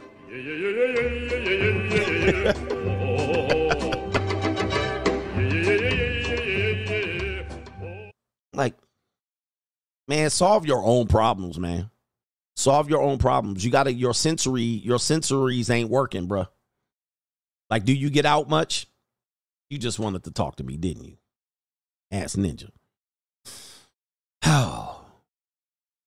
Lurker says pro blacks getting mad today. Yes, it is. Pro blacks are gonna be mad today because I'm about to get into some stuff. I wish a nigga would. All right, I'm I'm about to get into some stuff today. MC Hamster says 50% of people aren't capable of critical thought. Yep. And this is this is why people choose jobs that are repetitive. Um, if you study labor and jobs and the you know uh, wages in companies, the industrial revolution, they these companies realized that people were just incapable of critical thought, didn't have talent or skills. They could only learn a few things, and they paid them a certain wage for that. Because of this, they they essentially thought people were morons, really relative to monkeys, and that they could only do two or three repetitive skills. That's why you got the assembly line. That's why you had industrial revolution. Um, what it what it was, and this is why the education system is basically uh, an extension of the industrial revolution, basically getting you to figure out what skill you can do over and over again, and then hiring you for that skill at a salary wage that is barely above living uh, livability, and they just make you do it over and over again. All right, just keep doing this. Just keep typing this in. Like um, an example outside of the industrial revolution and taking into corporate would be data entry. Data entry is an example of that. Okay, here, moron. Here, here's a stack of stuff. Enter this data. Da-da-da-da, Tab. Da-da-da-da, Tab. Da-da-da-da, Tab. Okay, next. Da-da-da-da, Tab. Da-da-da, Tab. Da-da-da-da, Tab. Okay, next. Da-da. That's an example. Don't thinking, just repeat, repetitive skill, learn how to type how many words per minute, enter this data, tab, enter, next. That so this is the this is what the education system is for to see what repetitive skill that you're good at and that that you know whatever you latch onto, it takes you 13 years to figure this shit out too by the way. 13 freaking years. All right, you go to kindergarten through 12th grade to figure out what you're good at. Most of y'all ain't good at nothing, so they put you in a warehouse and just move boxes and shit. All right, you can stack boxes. Get here. Here. oh, he can do this repetitive skill faster. We'll pay him a little bit more money, just barely though. That's all it is. That's all it is. You know what I mean? And then if you actually are in an institution of higher learning or a public school indoctrination camp, what they do is if you show any prowess, rebelliousness, boredom at what they're doing, if you think you're better, if you color outside the line, they cut your hand off. You chop off the hand. What's wrong with you, you rebel? Get in line. I don't want to do any of this shit. I want to start my own business. You'd be like, start your own business. What the fuck's wrong with you? You're going to be a loser. You're going to fail, and your business is going to fail. All right. It's hard to start your own business. You got to do your own taxes. All right. All right. What's wrong with you? You crazy or something? Color inside the lines, you jerk. All right. He coloring outside the lines. He doesn't want to listen. He's bored. He's disruptive. No, because nobody's challenging me. Nobody's challenging me with this shit. I'm tired of doing these worksheets.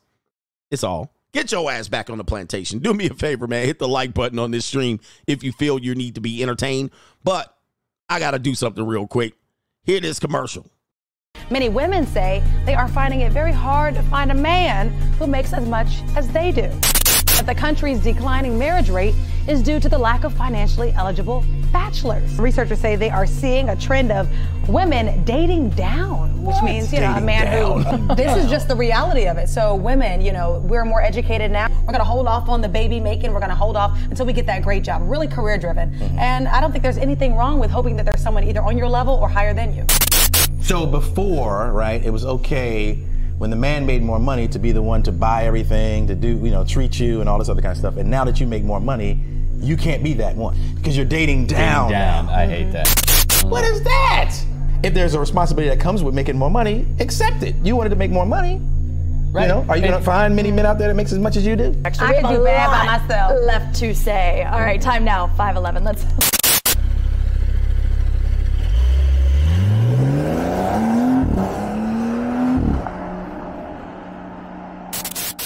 She said I could do bad by myself. Oh boy, that's sad. Hit the like button. We almost had a thousand likes. We'll do the main event.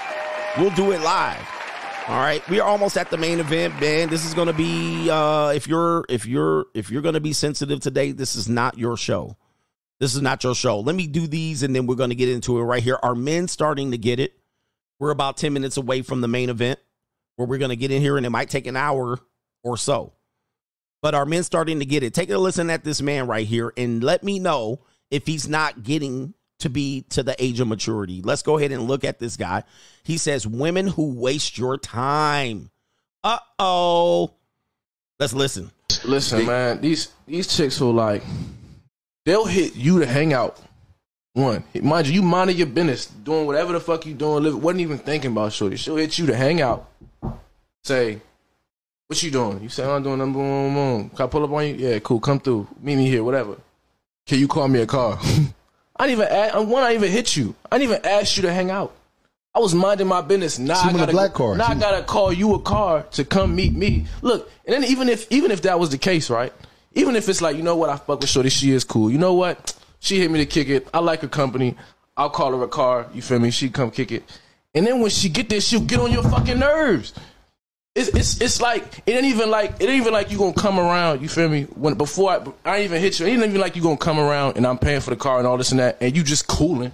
Like you'll be opinionated on shit and have fucking like Want to argue with shit? Fuck bro the wanna vibe. argue. I'm like argue with the waiter. that's a waste of a day. That's a waste of a day, bro. You like big you, on now energy. you wasting my time. Like this is time I really could have been spending doing some other shit because I didn't even ask to see you. Shout out to this brother right here. And it looks like uh Wallo and Gillie is on the podcast. But brothers, this is essentially money, energy, attention, and time. Shout out to him. No disrespect to anyone. That's essentially what I've been saying on this platform the last three years. That's what I've been saying with the free agent lifestyle. Are men starting to get it? Yes, they're starting to get it. And it's not that women are a waste of time, it's that most men are wasting time with women. You could have been doing anything. You could have been doing something productive. He hit all the money, energy, attention time and time. He hit it. why am I wasting my time? This is a waste of time. When they're coming over there, he mentioned what? The law of diminishing returns. He said, when you come over here, we eventually will argue, talk political shit, and then the whole thing gets messed up. Okay, the whole experience is not enjoyable. She comes over there, you go to take her out to lunch, she argues with the waiter, embarrasses you. Why you acting like that? I can do what I want. And I've been saying this exact thing. This is money, energy, attention, and time. The most important of these resources is your time. That's the most important one of them. And some guys are figuring out, I'll pay the money. We've been calling them time thieves. I've been calling y'all time tricks. Because ninjas be like, I would never give girl money, but you waste so much time on them. And you be like, I be getting girls, but then you waste all this time. And I'm like, you're tricking off your time. You're wasting your time. You're using oppor- you're losing opportunity costs by wasting this time. And he's venting his frustration. Wallo and Gillie seem to understand his frustration. And then they, when I say, well, listen, just pay him to leave. What? You're going to pay on the front end or the back end. Pay them to leave. Give them an incentive or reason for to leave. And if they don't want to, then stop associating with them. I like the incentive to leave. I don't I don't the money is yeah.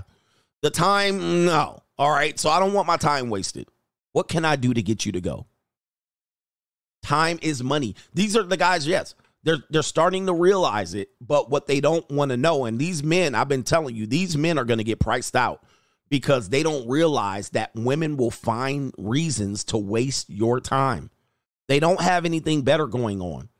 And if you're not disciplined with your time, if you're not giving them instructions, if you're not doing something, if you're making your time available to them, hey, what do you do? Again, for instance, I they say to you, they call you up, hey, what are you doing now? Can I come over? The answer is almost always no. Almost always. I'd rather jerk off and then uh, that that night and then deal with it the next day. All right, because what you just asserted and established is that you had nothing else going on. Since she had nothing else going on, she doesn't mind wasting your time because you had nothing going on. So if a woman hits me up after 7:30, hey, what are you doing now? Something else. That's what I'm doing. I don't care if I'm doing nothing. It's 7:30. I'm I'm probably trying to be in bed in a few hours. There's nothing that we need to discuss. I might poke I might poke on you a little bit, but you're going to need to come over here very soon. And when you get over here and I poke on you, you got to go. I'm I'm trying to relax. I've already got into my evening mode. But yeah, do you want to hang out? It's a no. What are you doing right here right now? Something else. That that's what you answer. So, but when they do that, they don't have nothing else going on. They're leeches. They just want attention. They want energy and they want time. Sometimes they want money. I almost always decline because I want them to understand I'm not that available. And she's only doing that because she's bored. A person that believes she can reach out to you because she's bored, she just assumes you're bored too. Oh, you didn't have nothing else going on. And then let's just say she does it again and you say no. She like, what else are you doing? You ain't doing nothing else anyway. So always establish that you have something going on, even if you don't. That means you don't let people that believe that their availability belongs to you. Okay, Wednesday's our day. No, it's not. You can't just claim a day. All right, what about Saturday? I'll let you know. Okay?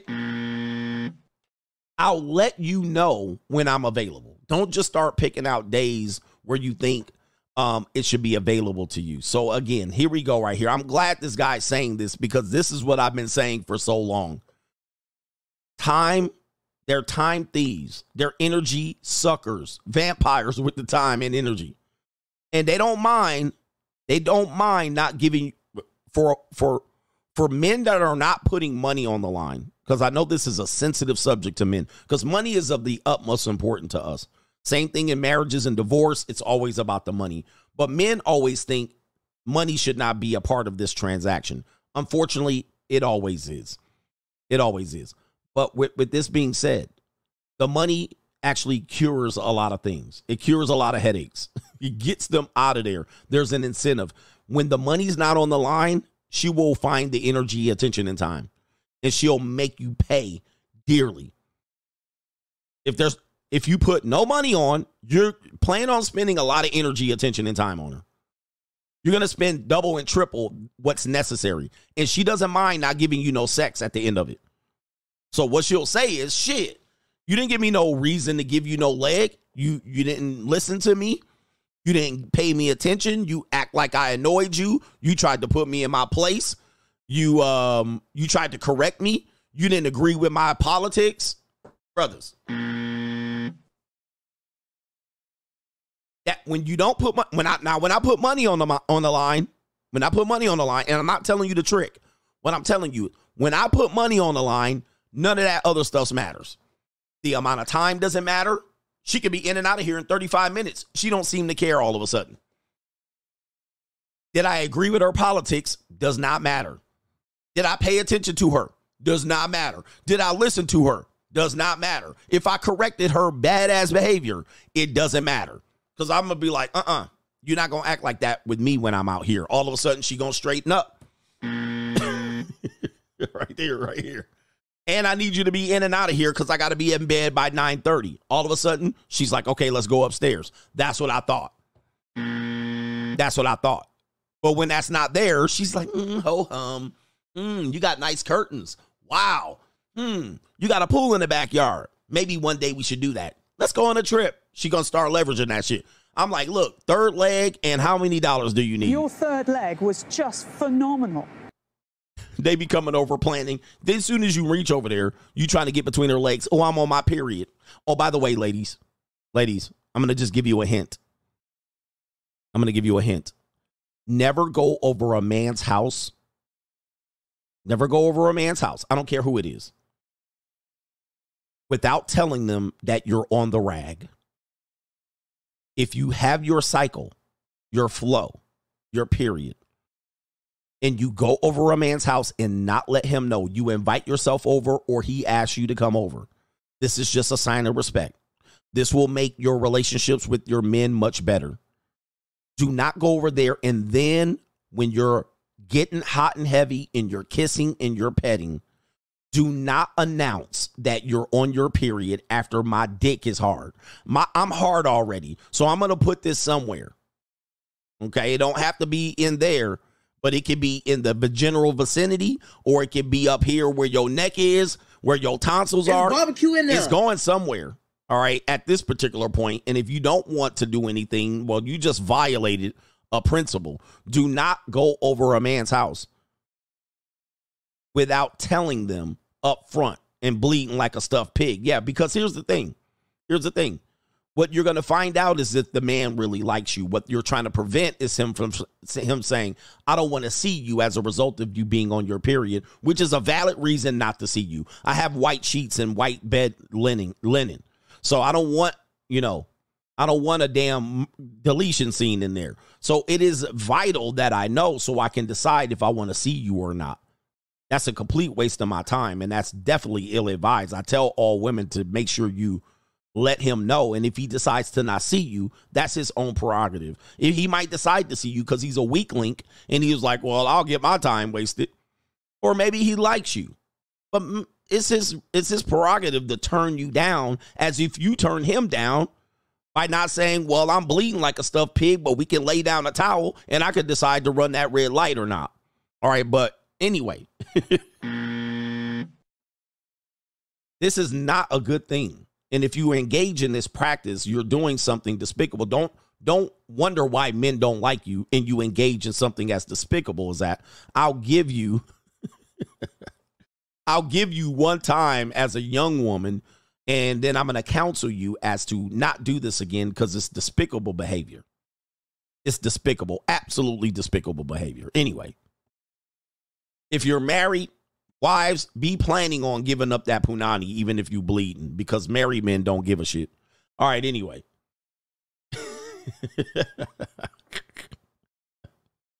All right, anyway, some people don't want to run a red light.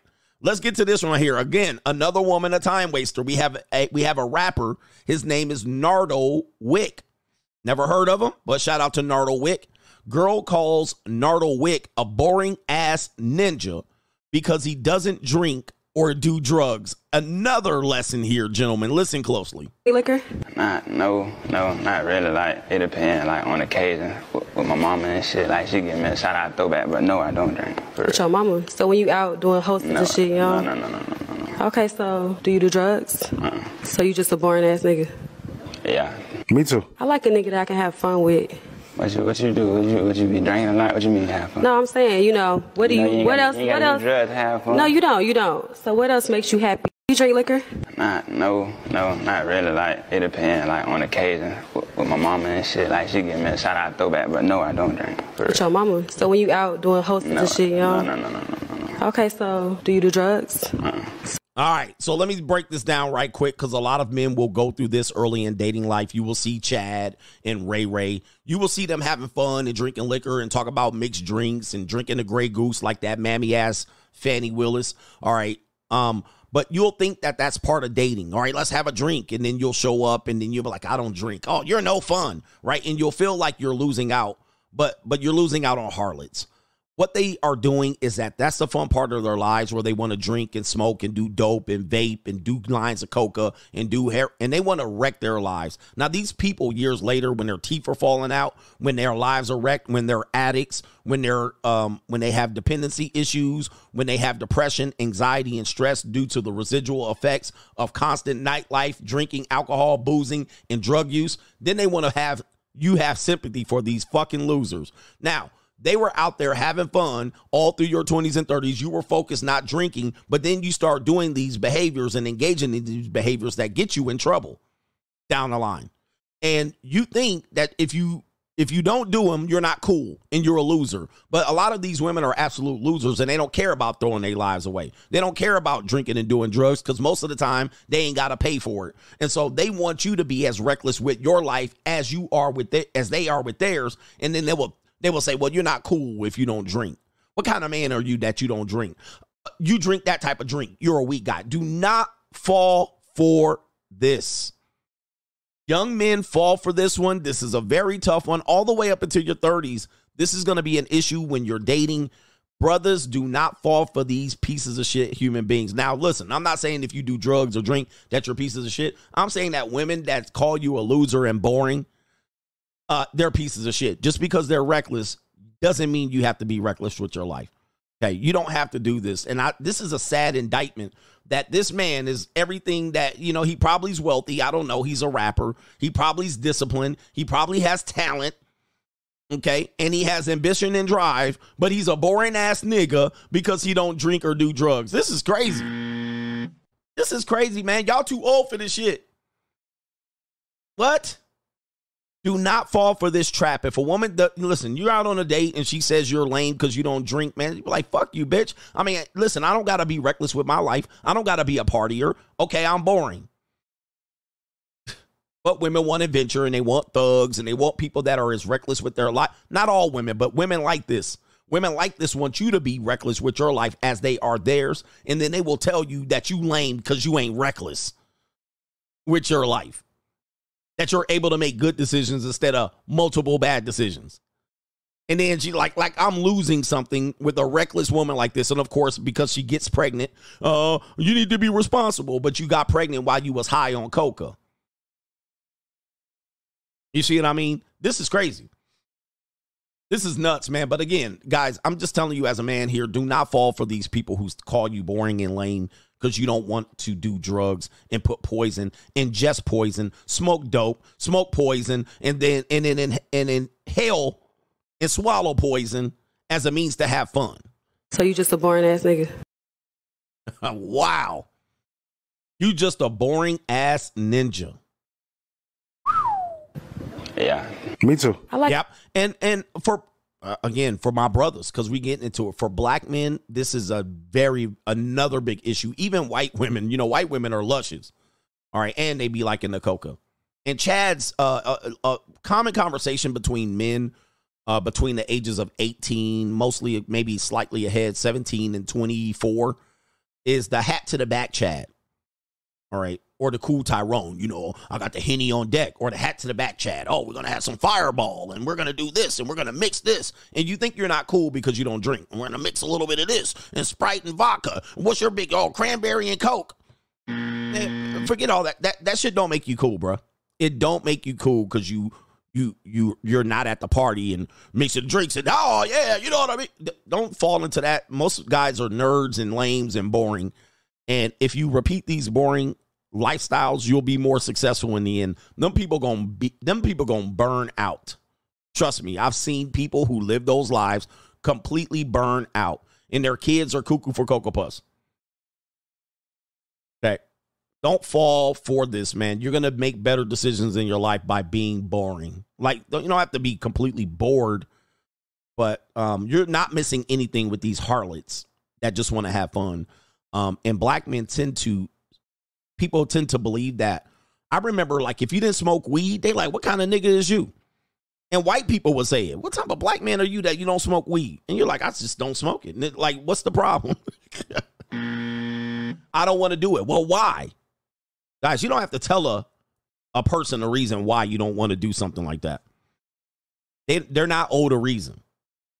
Oh, you whack, man. You don't do that. You don't drink Hennessy. oh shit. Like these people are crazy. Uh anyway. You're boring ass ninja, she called you. Wow. Uh, most of these people don't respect themselves. Thomas Brady. Somebody insinuated this right here. Thomas Brady has accepted that Gisele Bündchen's romance with jujitsu instructor began years ago. Apparently, there's a link, but I don't like to click links on Twitter. But uh, I'm going to just roll with, I guess this is a page six article, but this is another situation here. Men are starting to get it. One thing that I do tell you is that when you um, are in relationships that end, sometimes marriages, most of the time that you break up, you have to face some tough realities. The tough realities is it's not a clean break, meaning that all of the info that you have, it might be clouded by your emotions. You might not want to act like you got disrespected, cheated on, or finessed. And this is quite uh, common of all human behavior. You might want to have believed that you were big enough for a woman to not cheat on you. And uh, you might want to believe that you were the better parent, right? You have all these belief systems that it might take some several years for you to actually uh, figure out. Some things were going on that you didn't want to admit. And this was very, very obvious. It was fairly obvious that uh, what she did was um, she made him feel guilty about going back to football. That was the red flag. That also happened in stories where we share with you with the actor uh, Kevin Costner, where the wo- woman said, Hey, you need to come back here with your family. You need to come back here and with your kids and quit that. You don't need no more money. You don't need no more Super Bowls. Well, what happens is when she sounded that warning, Tom Brady, it was well known, he he missed a couple weeks of camp with the Tampa Bay Buccaneers. And it was like, hey, they're having some problems. The wife is like, come back home. Now, that should have told you she was already cheating on you. That should have told you that she already had another plan. That should have told you that there was somebody else in her ear. That should have told you that there was another bull in the ring. But sometimes we go, no, not my wife, not my girl. And I'm Tom Brady. I'm CGA. No girl would ever do that. Well, listen, guys, she's not yours. It's just your turn. I don't care who you are. She never belonged to you anyway. It was just your turn. And there's nothing that you could have done. So Tom Brady actually fell for it, retired, went back home, and then four months later came back, or several months later came back to football. And everybody's like, he didn't care for his family. He didn't want to drop his kids off the school. He didn't want to do this, but he kept it a buck. He said, I'm not going to blast her right here he had to deal with the information that he saw.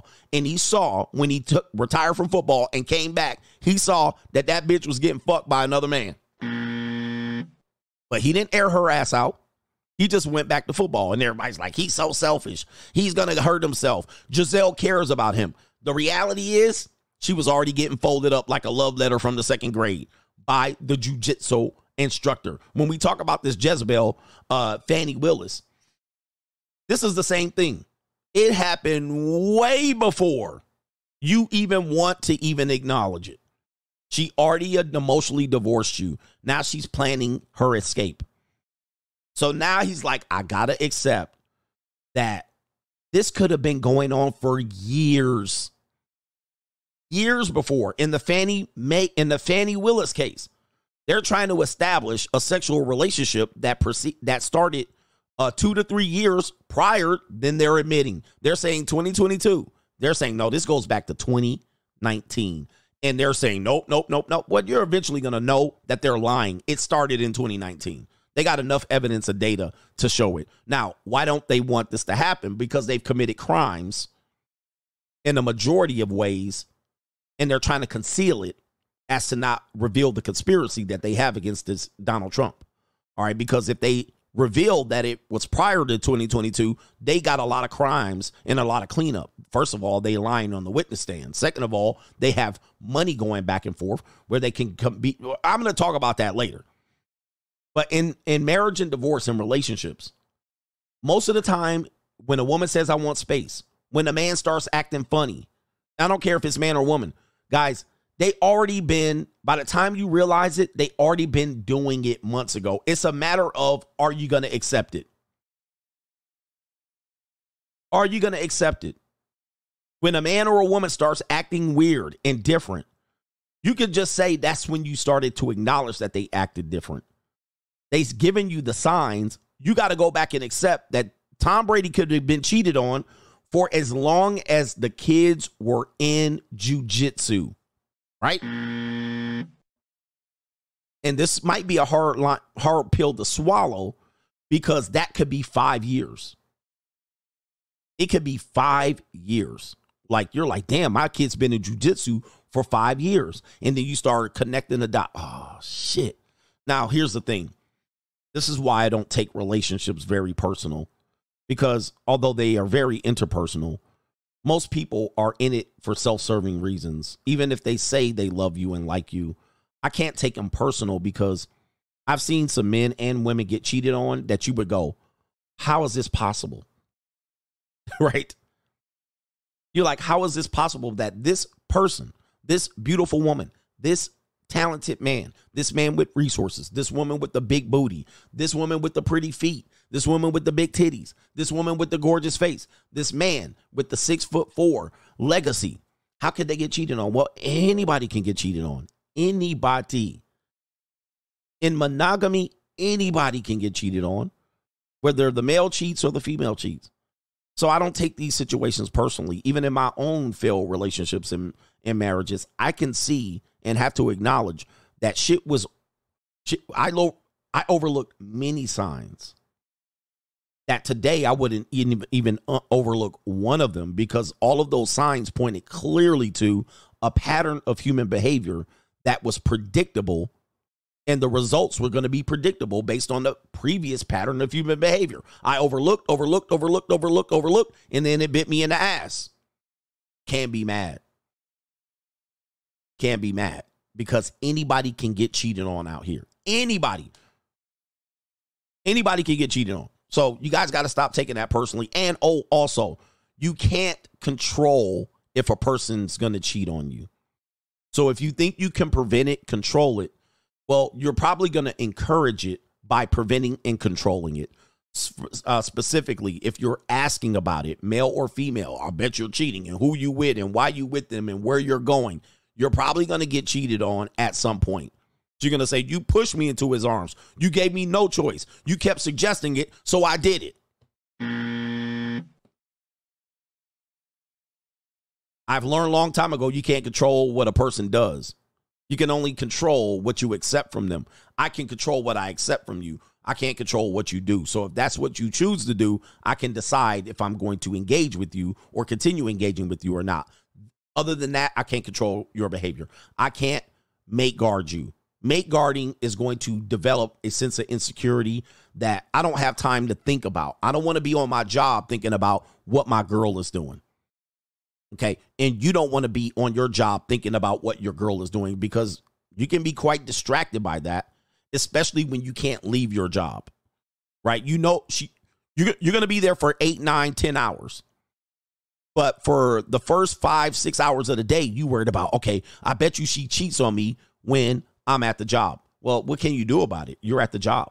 What are you going to do? Leave? Drive home during your break? Well, like that guy says, guy drove home during his break and find out his wife getting the cheeks clapped in their marital bed. He couldn't control it. He couldn't control it. So trying to control it is definitely going to be a situation where uh, somebody said, mate guard me, coach. All right, is that a woman? All right, she wants me to mate guard her. Nah. I don't mate guard women. All right, I have a simple rule dealing with them at my advanced age. My rule is this when you're with me, I will make you feel like you're the only woman in the world. When you're not with me, I'm with another woman in this world. That's number one. Okay. Out of sight, out of mind, Beesh. Next time I see you, and I'll let you know when I'm ready to see you, I'll make you feel like the only woman in the world. All right. But trust me, when you're not around me, I'm with some other woman in this world. Number two, when you're with me, that's the only time I'm thinking about you. And that's what times matters. When you're not with me, I don't care what you do. So don't think I'm worried about what you're doing out there. here we go. I let these wild horses run free out here. I ain't trying to make guard you, baby. And baby, if you want to be around me, you must be doing something, baby. You need to be washing off that counter. You need to be unloading the dishwasher. Don't think we just gonna be sitting around having salmon and quinoa and asparagus tips, drinking wine every day.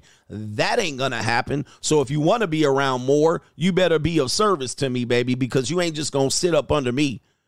Uh and, and we ain't just gonna be sitting up here talking about the same thing, baby. You need to go in there and fold some laundry or do some shit that can benefit me other than this yip yapping. Hey, be of service. Vacuum clean the stairs. That seems to be something I've been thinking about. Oh boy, there's a little bit of lint on the stairs. All right, you want to be here? Vacuum the stairs. Get the dustbuster out. Do something. All right, anyway. Can we spend some time? Hell no, we can't spend no time. I ain't got no time to spend. Anyway. And by the way, yeah, monogamy is becoming difficult because, yes, there's too many options out here. People can just go and do what they want to do. All right, you know what time it is? It's time for the main event. We here already. Here, ring the bell. All right, this is going to be very, very tough. This is a crime and law CGA subject matter about plantation politics in 2024. We're here. So that means hit the like button. How many people we got watching? We got almost 2.6 thousand people watching between the two channels, plus everybody on Facebook, Twitter, Twitch, Rumble, and all of that. We are simulcasting, plus the people watching on the replay, listening via Spotify, Google, or Apple, or Anchor. And all of that in the bag of chips ahoy. Spotify, send the paperwork for the mega deal. The plantation politics, ladies and gentlemen, what you are seeing and witnessing in the Fani Willis, Donald Trump saga cannot even be scripted by one Tyler Perry. You're seeing every racial stereotype trope and uh, ran out from the plantation that has been going on in this country for over 400 years. You're seeing it play out right here with you progressive Negroes in the courtrooms of one of the most dysfunctional cities in America, Atlanta, Georgia, formerly the Black Mecca. Now, these Sambos, these Uncle Toms, these clowns, these Step and these Sapphires are out here showing their complete dysfunction and th- their they're completely incapable of operating with decorum and professionalism. You got a woman out here, apparently, allegedly getting her cheeks clapped by a man she eventually hires for a damn near $600,000 a year salary, stealing funds, and also allegedly connected to a dead gang leader in the same damn county. You cannot make this up. And not only that, this woman is targeting with her of political aspirations as an elected official to reach the heights of headboard Kamala Hills Up Harris. She's trying to target and put a president in prison for political reasons. Now, I'm going to try to not get political on this, but complete dysfunction, if you will.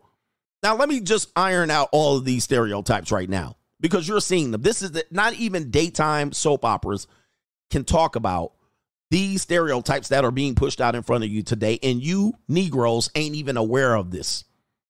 Plantation politics have not changed since the plantations. You think we've changed since the plantation, the so called plantation? We have not.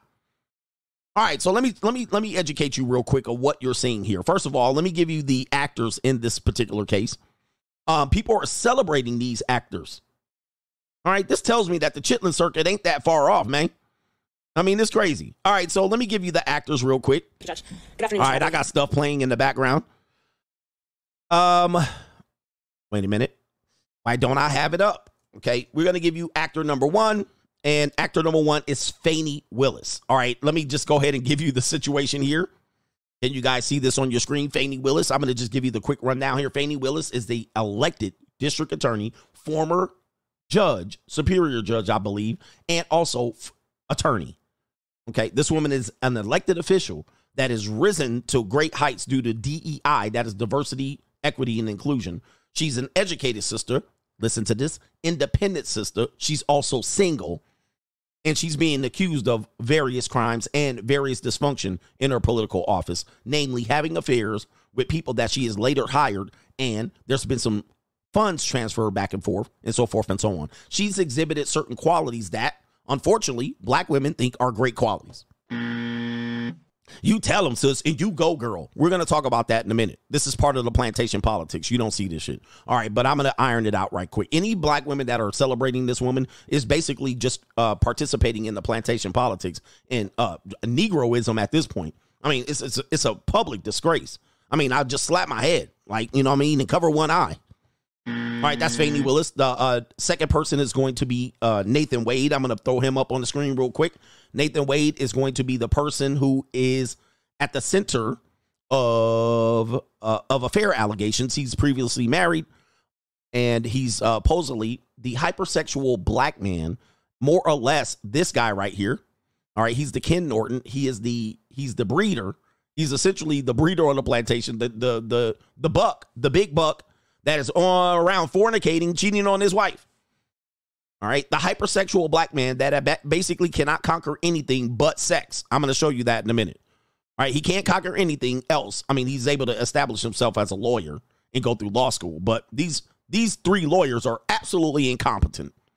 All right, they're absolutely incompetent, unprofessional, and lack decorum and public decency at this particular point. Yes, I'm being judgmental, but this is a hypersexual, hyperdrive man who cannot keep his salami in his pants, and he's got to bang everything. And the Jezebel, as presented by Miss Fani Willis, we're going to talk about that in a minute. Okay, she's three stereotypes in one. This gentleman right here, uh, basically is going to be the fall guy of the case. He's going to be the one that they lay the blame, the big buck that cannot have any sexual discipline, right? Because of his divorce and his affairs that have lasted way longer than they want to admit. Okay. Yeah, Pookie. He's a Pookie attorney, right? He's a Pookie attorney. All right. And his Pookie behaviors are being revealed right now.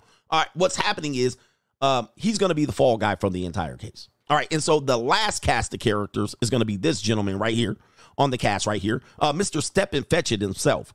Complete incompetent, probably the worst attorney living right now and breathing. Completely overweight. He can barely pronunciate words. Pronounce pronunciate. He can barely pronounce words. You would actually have to ask how he passed the bar exam.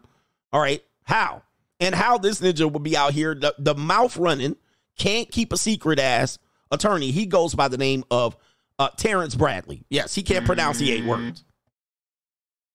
All right, Terrence Bradley. I mean, when you hear some of his testimony, we're not going to listen to all of it, but this ninja up here, uh, armpits like a damn pool of water. He's dripping and sweating Crisco grease on the stand.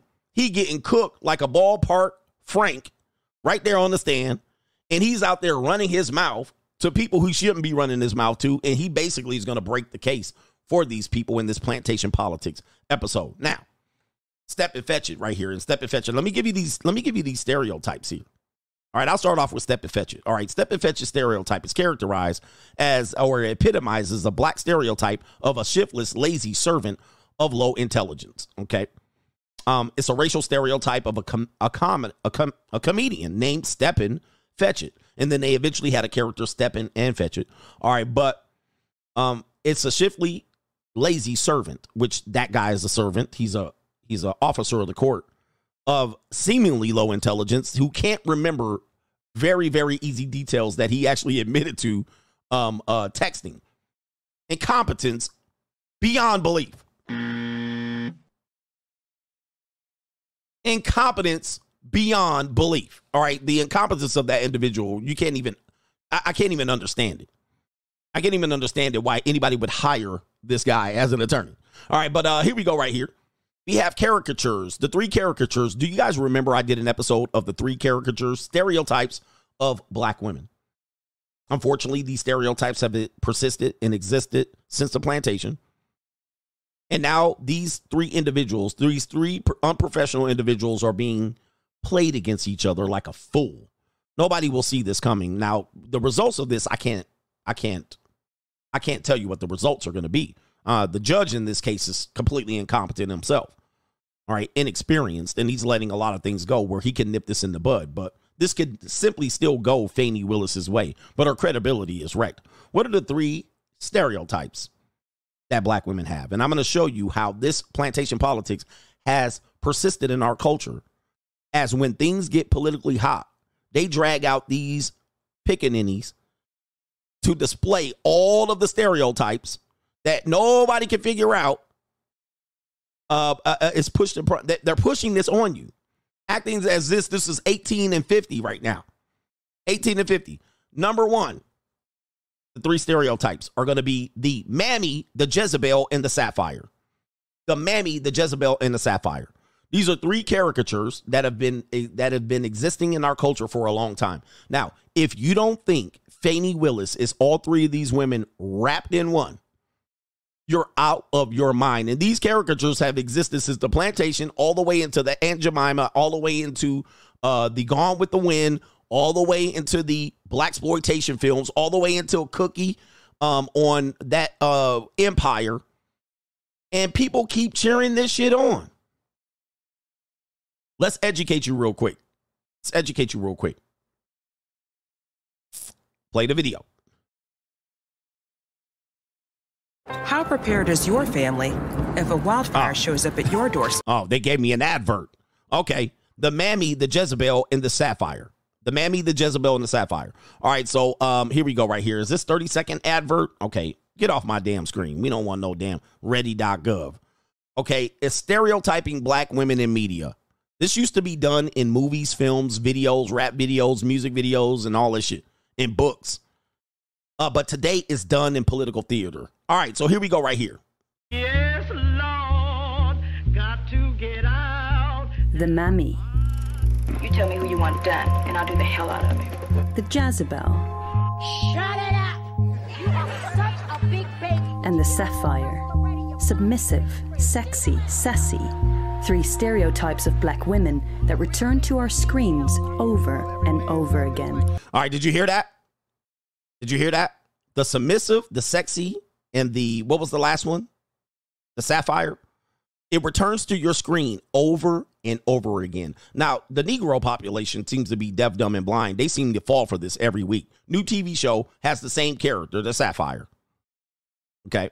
Now, when Fani Willis jumped up on the stand and she brushed in there with her dress on backwards and she started snapping at everybody, everybody was like, You go, girl. And she was the damn Sapphire.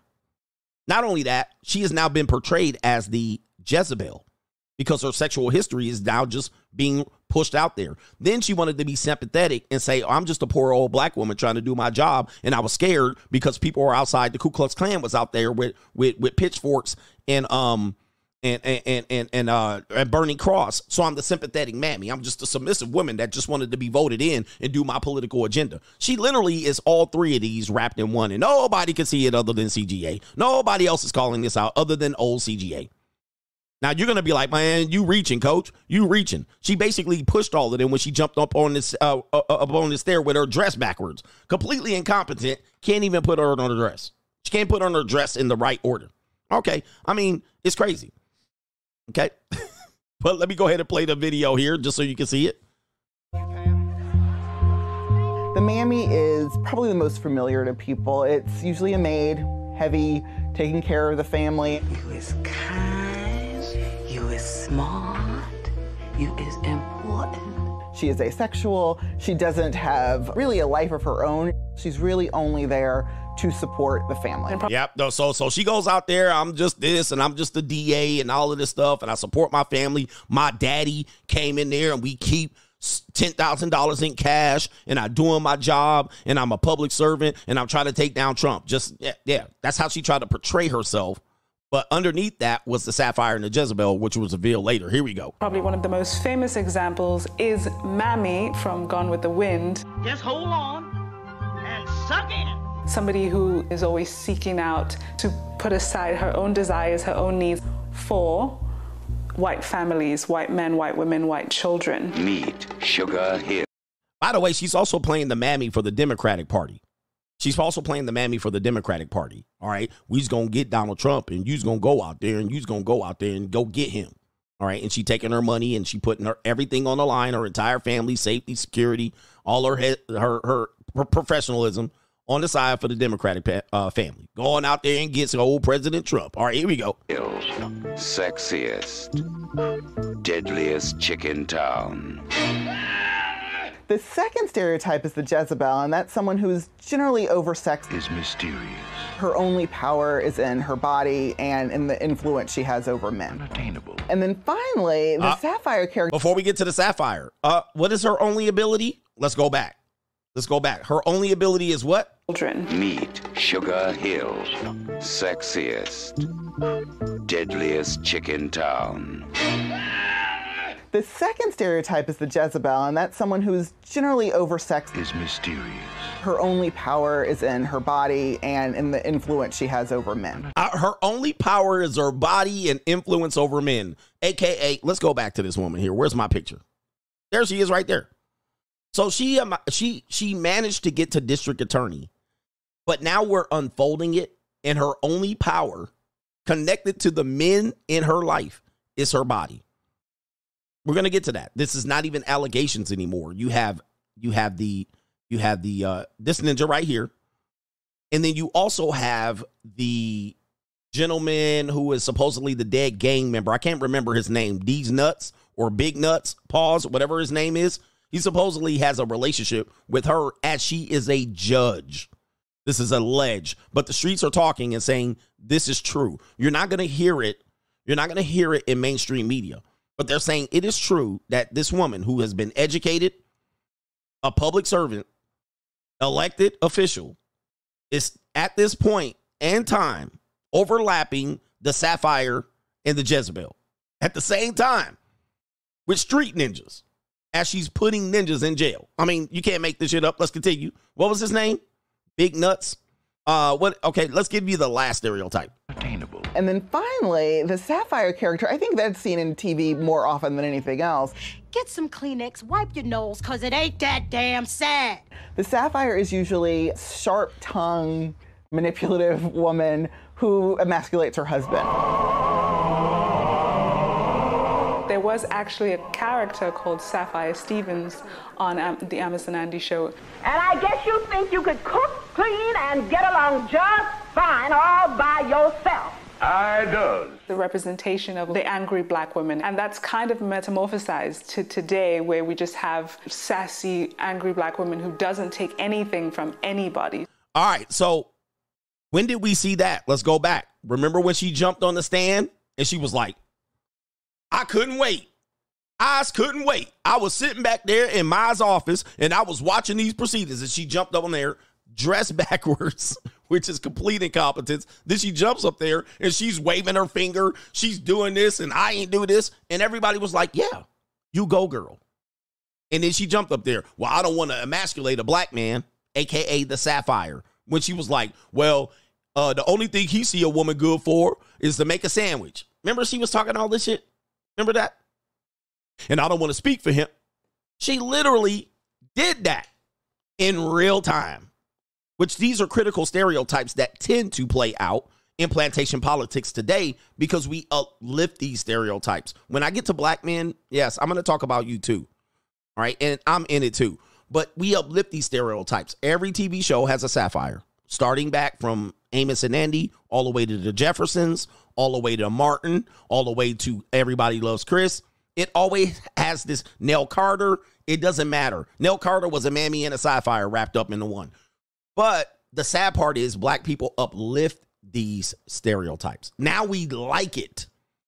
Now it's a part of our humor. Cookie, uh, what's that woman, Taraji P. Henson, that tends to always play a Sapphire. I know she's played other characters. She tends to always play a Sapphire, and everybody loves it. Oh, Cookie told him this week. Cookie told him. Now, you can't even get people to watch a movie or a TV show with these characters because it's unbelievable. But they put out a real one right in front of you. They put out a real one right in front of you. And they do this all the time. Watch this. Plantation politics in 2024 ain't a damn thing changed. The Jezebel stereotype. The black feminist right here. The image of the Jezebel originated under slavery. The Jezebel whore or hoochie, aka bedwench, is central in the nexus of controlling image of black womanhood. So she's now the Jezebel. Jezebel functions was to regulate all black women to the category of sexually aggressive women, thus providing a powerful rationale for the widespread sexual assaults by white men, typically reported by black slave women. Okay. The Jezebel stereotype portrays black women as sexually promiscuous. we are seeing this in, in Fani in a variety of ways. In fact, the whole case the whole case hinges on her promiscuity and controlling of black men and black women right here and white men uh, reportedly Donald, Donald Trump. It says right here, the stereotype leads to the societal belief that black women need various forms of social control, including restricted access to reproductive care. Historically, the stereotype helped justify wide ranges of abuses against black bodies, including rape and lynching. The stereotype lives on in modern forms of hip hop, characters, caricatures of black women that they are all doing with BBLs. Not all of them. Uh, a lot of them are doing with the BBL. And then the whole, the gold digger. Black feminists across a wide ranges of academic disciplines have discussed the Jezebel stereotype in ways it affects black women. Okay. So then they become a victim of it. Well, you're slut shaming her right? It's empowering now. The BBL, Instagram modeling, OnlyFans. Oh, wrong thing. I, I thought I was showing something else. All right, but there she is right there. I was showing my feet pillar picture collection. Let's go back. Let's go back because I mean I, I got to give y'all this.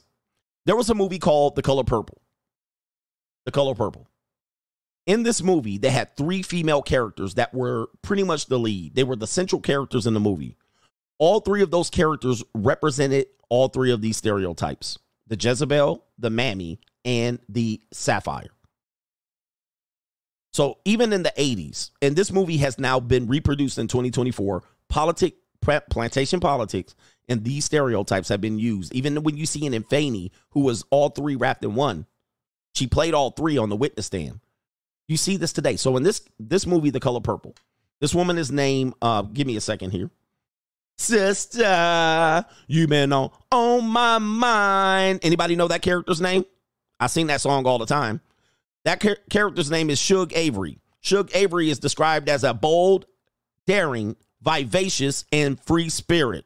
In the new episode, uh, the new color purple, she was also a lesbian, uh, potentially lesbian or LGBTQ, whatever they call it. Her real name is uh, Lily, but because of her sweet personality, she's called Shug. All right, she's a blues singer, confident, flamboyant, and independent. Right here, and she came from a structured family, two parent household, and she rebelled, ran off from her father, minister father, a- aka the church girl, so forth and so on. Okay, so what character in our teachings, what character does Shug Avery represent? Let's see if you guys got it out of the three stereotypes, which you guys, your people were the ones that were flocking to these movies. It's not enough that you want to end these stereotypes and give us good, standard, professional, highly um, intelligent, not incompetent people that can address themselves and act in a professional manner, which is almost difficult for anybody. But in the movie, she represents the Jezebel. She represents the Jezebel, the free spirit. All right. And she's a likable character, just like, you know, prostitutes are likable. All right. They are likable. And you sometimes feel sorry for her at one point, but she's brash and flamboyant. We've seen people doing this on the internet today. She's the Je- she's the Jezebel. All right. Um, let's go to the next character, which is going to be uh Miss Celie. Miss Celie. Miss Celie is the abuse victim, the submissive, the person that doesn't rec- recognize who she is, who people are trying to get to come out of her shell. The Jezebel, a Shug Avery, is trying to get her to come out of her um insecure, insecure nature that sometimes I guess is attributed uh from her abusive background, which in this case, Celie is said to be um, a survivor, survivor of abuse, survives a stepfather right here. She also begins as a 14 year old here. She's a victim of abuse. She seems to be a victim, passive, submissive. She represents the mammy.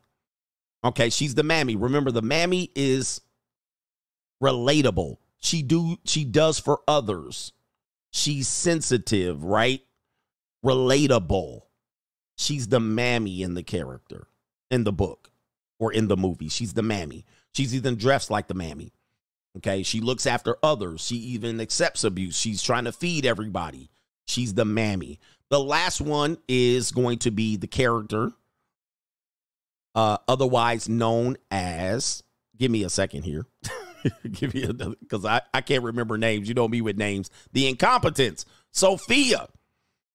Sophia, strong, a strong woman who can stand up for herself. She comes from a large family where she had to fight gender subjugation from her father. She was fierce, large. She refuses to submit to whites, men, or anyone else who tries to put her in her place. She's not intimidated by men. She's confident.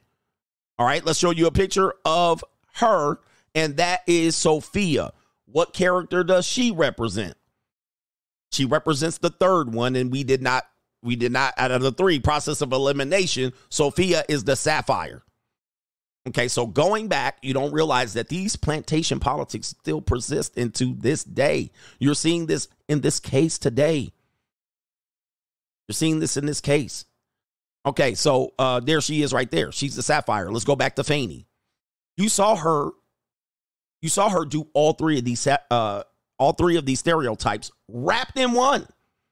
Wrapped in one. She was a sympathetic servant. Then she was the sapphire. I don't submit to nobody, and I don't tell me, you don't tell me what to do.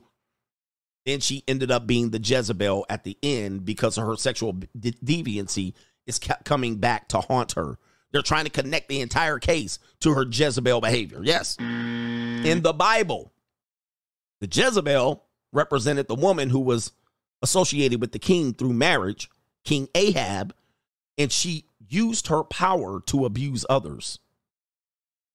And that abuse, it wasn't the sexual promiscuity, but it was the abuse of others through power that made people dislike her. And when she jumped up there, everybody was like, oh, you go, girl. Yep, she sure told them, AKA celebrated the Sapphire. We're going to have to uh, roll this shit back for y'all. This is too heavy for y'all. I know. This is too heavy for y'all. But this is why you are not progressing the way you people want to progress. Hey. You tell me who you want done, and I'll do the hell out of it. The Jezebel Shut it up! You are such a big baby. and the Sapphire. Submissive, sexy, sassy. Three stereotypes of black women that return to our screens over and over again. The mammy is probably the most familiar to people. It's usually a maid, heavy, taking care of the family. You is kind, you is smart, you is important. She is asexual. She doesn't have really a life of her own. She's really only there to support the family. And probably one of the most famous examples is Mammy from Gone with the Wind. Just hold on and suck in. Somebody who is always seeking out to put aside her own desires, her own needs for white families, white men, white women, white children. Meet Sugar Hill, sexiest, deadliest chick in town. The second stereotype is the Jezebel, and that's someone who's generally oversexed. Is mysterious. Her only power is in her body and in the influence she has over men. Unattainable. And then finally, the Sapphire character, I think that's seen in TV more often than anything else. Get some Kleenex, wipe your nose, cause it ain't that damn sad. Yeah, the Sapphire. You see, I bookended that so so you can see it, so I can hammer the point home. Why are we celebrating these morons? Why are we celebrating? Why do you see people s- celebrating Fani Willis? She is the epitome of incompetence.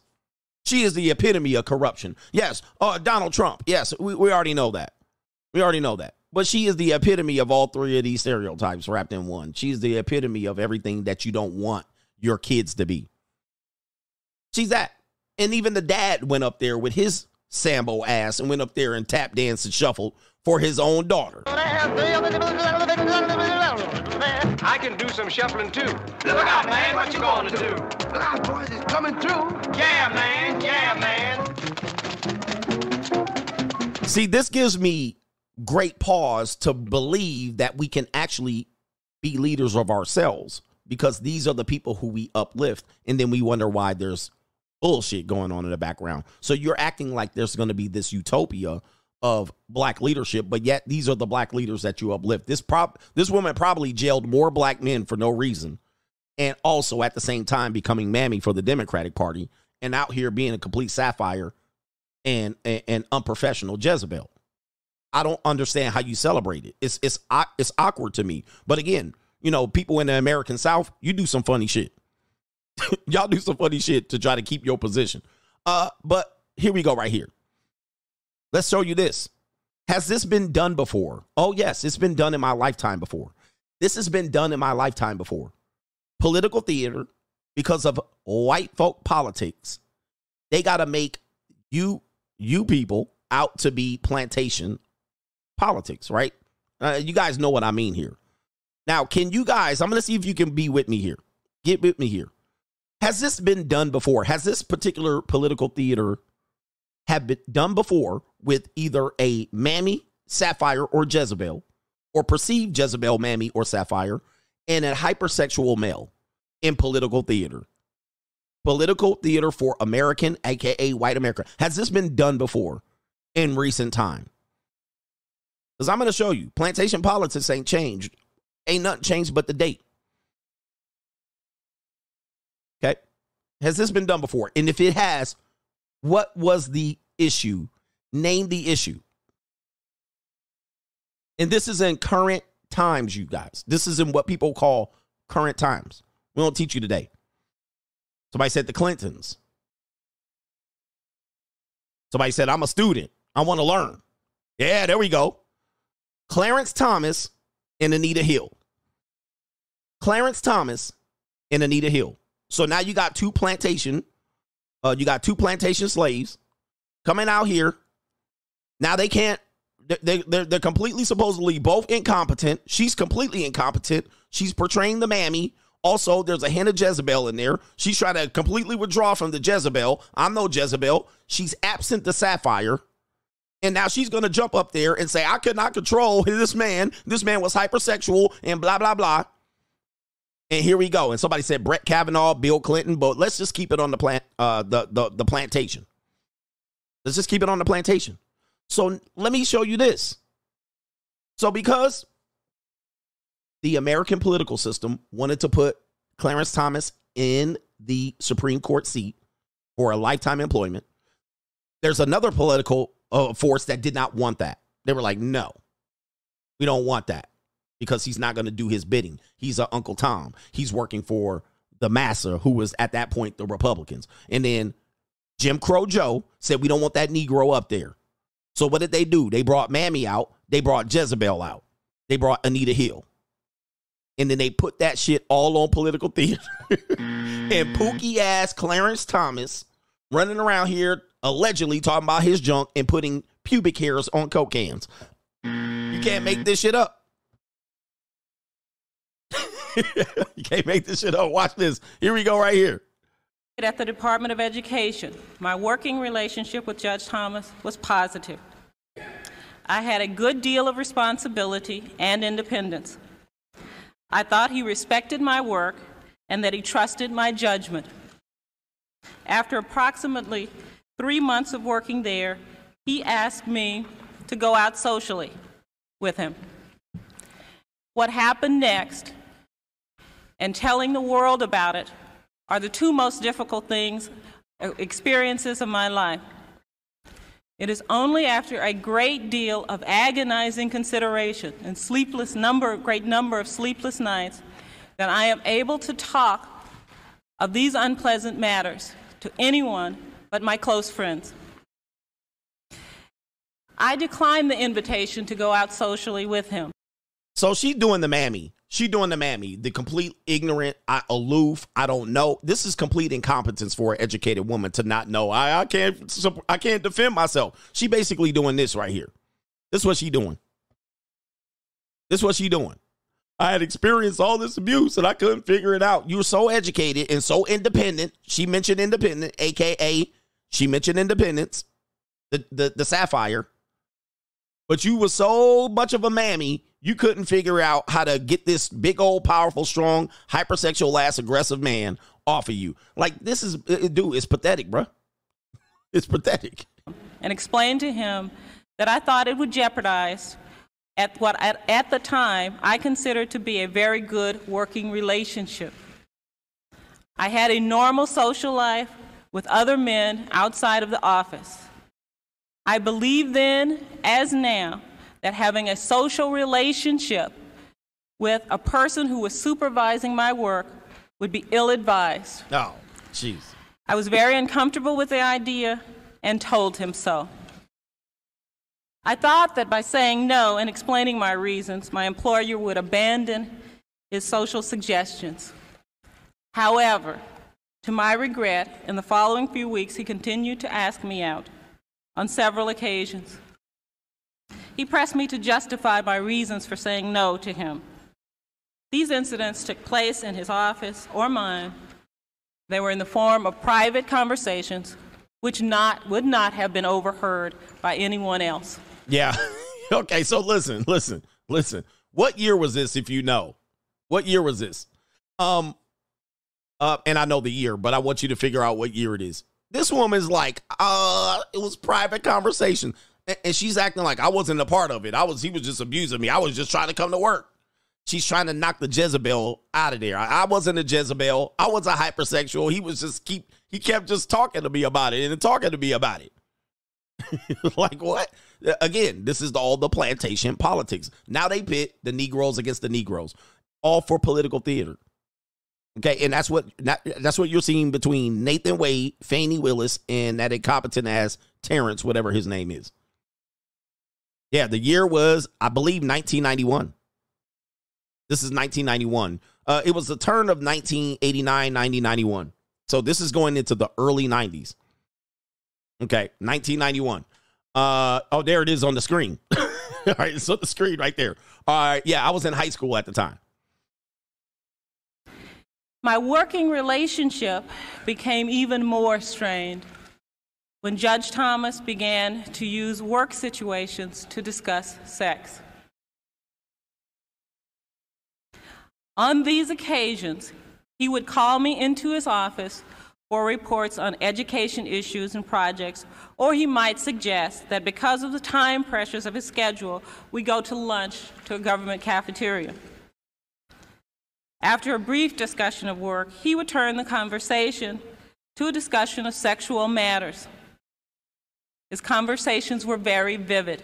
Now, again, let me stop it right here because what you're seeing is when I tell you, because brothers was trying to say yesterday, black people was together back in the day. And when they was on the plantation, they was back together. And I'm like, no, they weren't. This is why, this is why you don't have a sense of black people trying to get free. Because they just you had this one against the other for the masses issues. When it was time for the masses to have something, he'd go down there. What's going on down here? All right. Come here, Mammy. Come here, Jezebel. Come here, Sapphire. What's going out there? And his shuffle is right. This is what you're getting. This is where you're getting. And then you have a division of the people. And then when it's time to drag out and, and lay victim to somebody, Fani Willis is not going to take that L. You know who going to take the L? Nathan Wade. That's who about to take that L. He about to be the new the new ninja that's gonna get drugged. Fani Willis ain't gonna take that L. He gonna go down too. So that's plantation politics 101. You're hearing it here. Uh, let's do the bidding. Uh, let's pay you some money, make you out to be the victim. You come out here, be sympathetic. You come out here and say you, and then boom. This is modern day, uh, uh modern day lynching of uh, personalities. Ain't a damn thing changed, y'all. He spoke about acts that he had seen in pornographic films involving such matters as women having sex with animals and films showing group sex or rape scenes. He talked about pornographic materials depicting individuals with large penises or large breasts involved in various sex acts. This woman acted like she never heard of anything like that. I've never heard of anything like this. He took me out to lunch and he talked about women with large breasts, women having sex with animals. This woman, there was a whole white woman talking about that on just recently on my show. Where's that woman at? All right. Uh, where's that woman at? Talking about doing it. Okay. I, there she is right there. This woman. Here we go. She was just talking about doing that. She was like, What? She clutched her pearls. Oh my, what? Oh, I'm just have, trying to have lunch out here. How dare you? I'm just trying to do my job. On several occasions, Thomas told me graphically of his own sexual prowess. Jesus, we're going to talk about that because next. I was extremely uncomfortable talking about sex with him at all, and particularly in such a graphic way. Oh, no. I told him that I did not want to talk about these subjects. oh, the humanity. Wow, she stood up for herself. Yeah. I told her I don't want to talk about this. Man, come on, man. AKA, she said, I'm, I'm a mammy. All right, that's basically what she done done there. Right? I just don't know. I just don't know. We should be talking about this, sir. All right, Mister, Mister, why you talking about this, Mister? Why you putting pubic can, pubic hair on my coke can, Mister? All right, and he said I got that daddy long stroke. Now let's talk about you ninjas out here because we got to get we got to clear out what's happening to the gentleman here. All right, so we got Stepin Fetchit, which is to be Stepin Fetchit, shiftless, lazy, servant, low intelligence. That's to be this guy. All right, he's to play that character today. And yes, he's playing the character. All right, and so what about Nathan Wade? Look at this bit of research right here. Nathan Wade. So in this case, what they're trying to do to connect the dots, and I may get into the legal part of this, they're trying to connect the dots between the affair between Nathan Wade and this woman. Essentially, if they can say, you know, the Trump's team can prove that they had this affair prior to them being appointed the case, which was in 2022. I mean, 2021. All right, prior to the point where Fani, right here, hired Nathan. If they can prove that that happened beforehand, they can prove a lot of potential crimes and corruption and they can throw them off the case. Not only that, they can prove that three of these Negroes was up there lying and shuffling like it was the damn uh like it was the 1950s or the 1940s. They up here lying on the stand. They could possibly face some jail time, which I don't think they will. Okay, but they have admitted to several crimes in order to keep themselves on the case so that the case doesn't get dismissed and Mammy Fani doesn't do the job, the bidding of Master. Oh, oh by the way, did you see Jim Crow Joe up there? I got to get to the men here in a During- minute. Pause. But uh, did you see Joe? There go Joe right there. There go Joe right there. There go your boy. There your president. This ninja bit at it in doing this plantation politics. There go Jim Crow Joe right there. Hmm? You don't think he knew a thing or two? This is in 1991. He got into the presidency damn near 30 plus years later. You don't think he knows how this works? He been done seen a couple things in his life. Okay? You know, he knows how plantation politics works. He knows how this works. And there's another great film that I would probably suggest that you watch to so you so you can see how in tune these people are and how they act like they don't even know. And this is weird. They know what's going on. There's Massa right there. Look how Massa looking over y'all. Look how Massa looking over y'all. Mr. You ain't black. Yes. You're talking about Orange Man bad. Massa up there. Get him. Lynch him. Lynch him. Tell him, Mammy, tell him what old big old buck was out there doing with you. He was doing what with you? Tell him. Massa Joe. All right. Uh here we go right here. Read this article right here. Uh, I'm going to read this. I'm not going to read the entire thing. This is apparently by a gentleman at Cal State Northridge.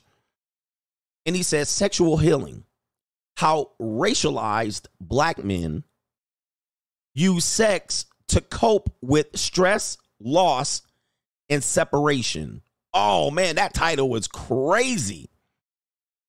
Sexual healing, how racialized black males, he didn't say men, he said males, use sex to cope with stress, loss, and separation. While the behaviors of black males are widely studied and often pathologized, their internal subjective experiences are frequently absent from contemporary research. All right. They're going to use utilize methodologies and studies to focus on sexuality as a coping strategy within the context of loss, separation, and stress. Woo! My goodness. My goodness. Oh boy. This is interesting. And then when you think about the racial stereotypes of black men, sexual prowler, I got the big pipe, I lay good pipe, I got I got hoes, I'm a pimp, I'm a player, I got game, I got the mouthpiece. And at the same time, guess what's happening? These men are also saying they're the victim. They didn't have a daddy. Gerrymandering, redlining, uh, in a in a manner of sense here, it says, look, these men can't be dominant elsewhere, but they can dominate the bedroom. You're a victim. You can't, but when it comes to pussy, when it comes to women, plantation politics. We poor. We can't get ahead. The man got us down by our neck. We can't get IDs to vote. But when it comes to laying that pipe, plantation politics. Now, we all engage in this. We all engage in this, including myself, yes. Priorities out of whack. We can't get ahead in life, but we can sure fuck. And it's coming from, according to this person here, they're exploring. They're not, they're not stating, they're exploring. Could this be a result of their the, the, the dominant sexual stereotype of men, black men in particular, the pimp, the play. Is this because this is the only place they can dominate? They can dominate the bedroom. Now, let's take it back. Where does this exist in this case? Right here. Right here. This is where it's at. So this man was making 30, 60, 90,000 dollars a year. All of a sudden his salary jumps up to 600 and some odd thousand dollars a year all because Buck, Pookie, Slade, Fani, the Mammy stereotype, the Jezebel and the Sapphire. His income jumps up $600,000 because of his sexual prowess. And now they're examining his sexual prowess all the way back until 2019. How many times did you pipe Fani? Did she like it? Did she cream on your sausage? What did she do? Did you do what time did you go over there? Did you blow her back out? What position? Did you breed her? Did you bust inside of her? This ninja, the modern day Mandingo. Plantation politics. The stereotype. Come on here, Buck. Breed this mammy. We need to breed this mammy. How long we gonna breed this mammy? You gonna breed this mammy? You gonna breed this Jezebel? This Jezebel out here acting up. Um, she was your supervisor, right? She was your superior, right? But you kept kept her in check with that sausage, huh? You blew her back out. Plantation politics. Let, let, let me show you this.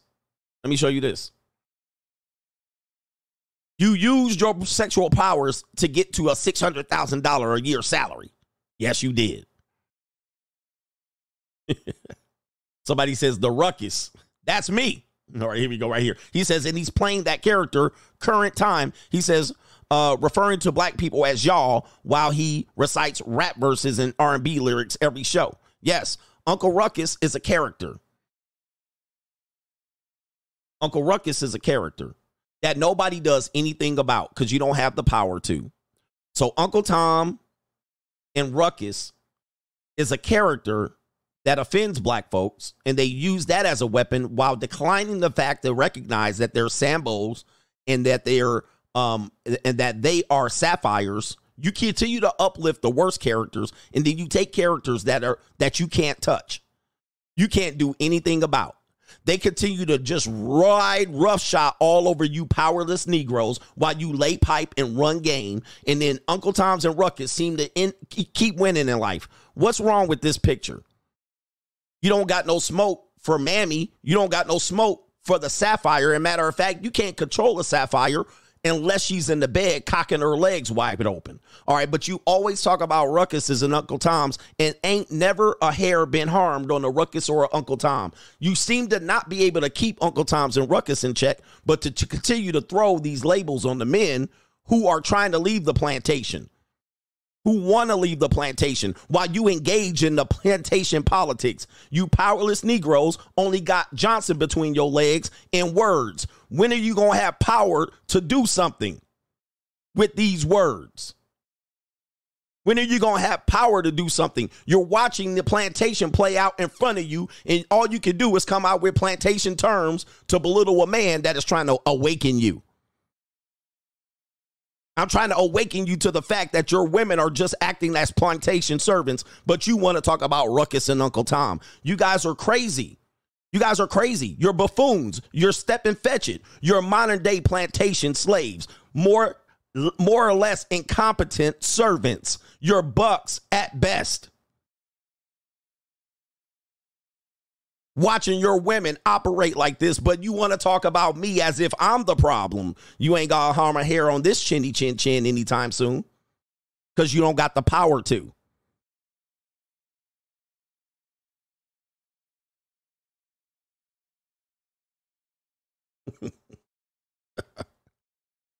you slave ass ninjas running here, and you got this political theory running out here, and you want to call everybody else's name. Are you mad? I came in with my data. I came in with my information. I came in with my damn slides. And all you got are bucks at best. Powerless bucks. Powerless. And I knew you were going to say it, so I was ready for you. I knew you were going to say it, so I was ready for it. Check this out. Check this out. This dude up here. Look at this guy. Who is he? Huh? Look at this. This guy's allegedly an attorney. But now he's the linchpin. He's the link between when the buck and the mammy or the buck and the sapphire got it on. He's the he's the one that's going to connect the dots. And then when they put his ass up there with his own words, his own text messages, guess what?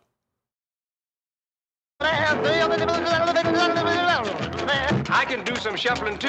Look out, man, what you gonna do? Look out, boys, it's coming through. Yeah, man, yeah, man.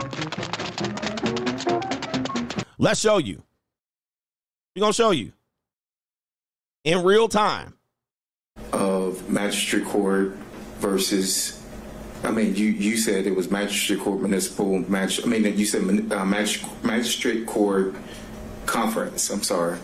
Um, and then you asked another question. I said no, municipal court, nothing else. I'm referring to a different um, conversation. I asked you, do you think it started before she hired him? And I'm going to object. This was covered uh, in the previous hearing where um, Mr. Bradley said he had no personal knowledge of the exact text that Ms. Um, Merchant is speaking of and actually used uh, in, a, to, in, an attempt to refresh his recollection. And he explained exactly um, what he's explaining before the court. So this is uh, repetitive and unnecessary. And so I would object to asked and answered and, and relevance at this point. Uh, perhaps we'll get there, but I think first Ms. Merchant has the right to draw his attention to the exact, potentially inconsistent statement. Thank you, Judge. Um, may I approach him? So overruled. This is the, the text I can use. So you can see. Here we go. So he about to use his own words. Come on. Where's she at? Where that Viking woman at? Uh, I believe Ms. Merchant, you tendered, was it the entire text chain as an exhibit? Um, I only tendered a few of the texts, but I did give the state their co- their courtesy copies last time um, of the exhibit. Was this one tendered? This one was not tender. So I, I want you to look at the optics. I think this the the the stenographer might be a mulatto black woman. You got a white man up here. He's the master. Okay, you got the you got the plantation owner or whoever she is right here. The white one. Hey, it, it, look at the optics. There's no different. This would have happened in 1850. It would have happened in 1991. It would have happened. Let's go back here. 1991 and 2024. Brothers, are y'all not seeing this? I know you don't like to see things my way. I know you want to argue me. Guys, this is not my fault. This is not my fault. This is the same plantation politics of yesterday. And they keep running it on you with the same characters, the same story. Sex, hypersexuality, corruption, lying, accusations, one against another. You're pitting one against the other, man against female, black man against black female. Same story. Same story. Just a different day on the calendar. Hmm. All right, let me let me let me play this clip right here of the brother here. Good to see you. Sorry under these circumstances. Um, I'm going to just go straight to where we left off before. Um, Bonnie Willis and Nathan Wade were in a romantic relationship, correct? Correct. And um, it began at the time that they were both municipal court judges, correct? I Objection, Your Honor, based on privilege. That was Over. covered in the attorney-client privilege. Okay, overruled. I do not have knowledge of it starting um, or when it started. No, sir. Yes, sir. Yes, sir. Yes, um. Um, Terrence, you told me that it started when they were both municipal court judges, though, correct? That is incorrect.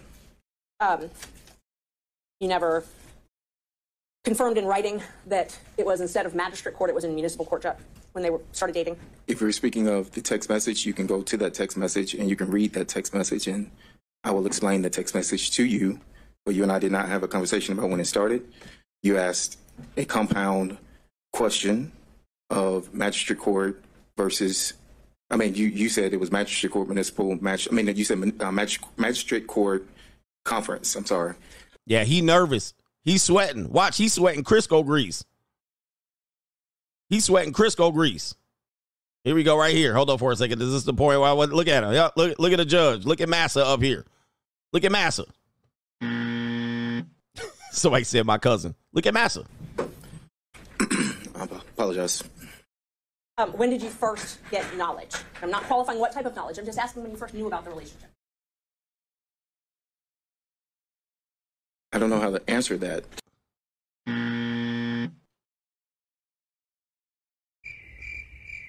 I'll be your Sambo. I'll be your Uncle Ruckus. I'll be your Uncle Tom. I'll be your Uncle Tom. I'll be that. I just see this happening, and as a person that likes history, I'm just telling you, man, we haven't come that far. Haven't come that far. He's a, he's Stepin Fetchit now. He a buffoon. Now he's up there. He don't know. Now he knows because the text messages and showed it. Right? The text messages are clearly shown what he knows. He was willing to tell that woman, the Viking broad, that they started banging in 2019. In fact, the text the, they did a private investigation on him, not on him. Uh, they did a private investigation on these details, and they say that the cell phone data, and, and, and this is, let me let me continue. The cell phone data puts Nathan Wade at Fani Wi- and Fani Willis together in 2019. Sex, it, they don't know if it's sexual though, but they got them at late night hours, 12 midnight, 4 a.m. They got Fani t- texting him, "Did you get home safe?" Now this doesn't say they were together sexually, because there's no proof of that. But they are saying between those two that they didn't engage in sex until 2022. But they clearly got them together prior to that. They they got them.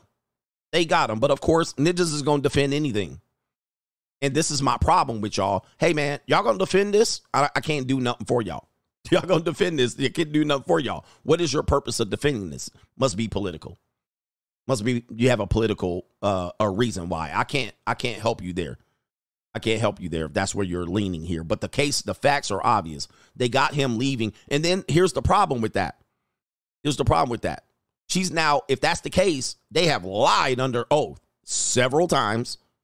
They have lied clearly if they can put these two people together. His testimony, the guy that is bumbling, rumbling, and stumbling, his testimony says they started, uh, according to the text message, in 2019. So Fani and Nathan has lied. Also, you got misappropriation of funds. Okay. You also possibly have an overlapping of her having a sexual relationship with the with the gang leader at the same time, which is another issue that could cause some criminal charges.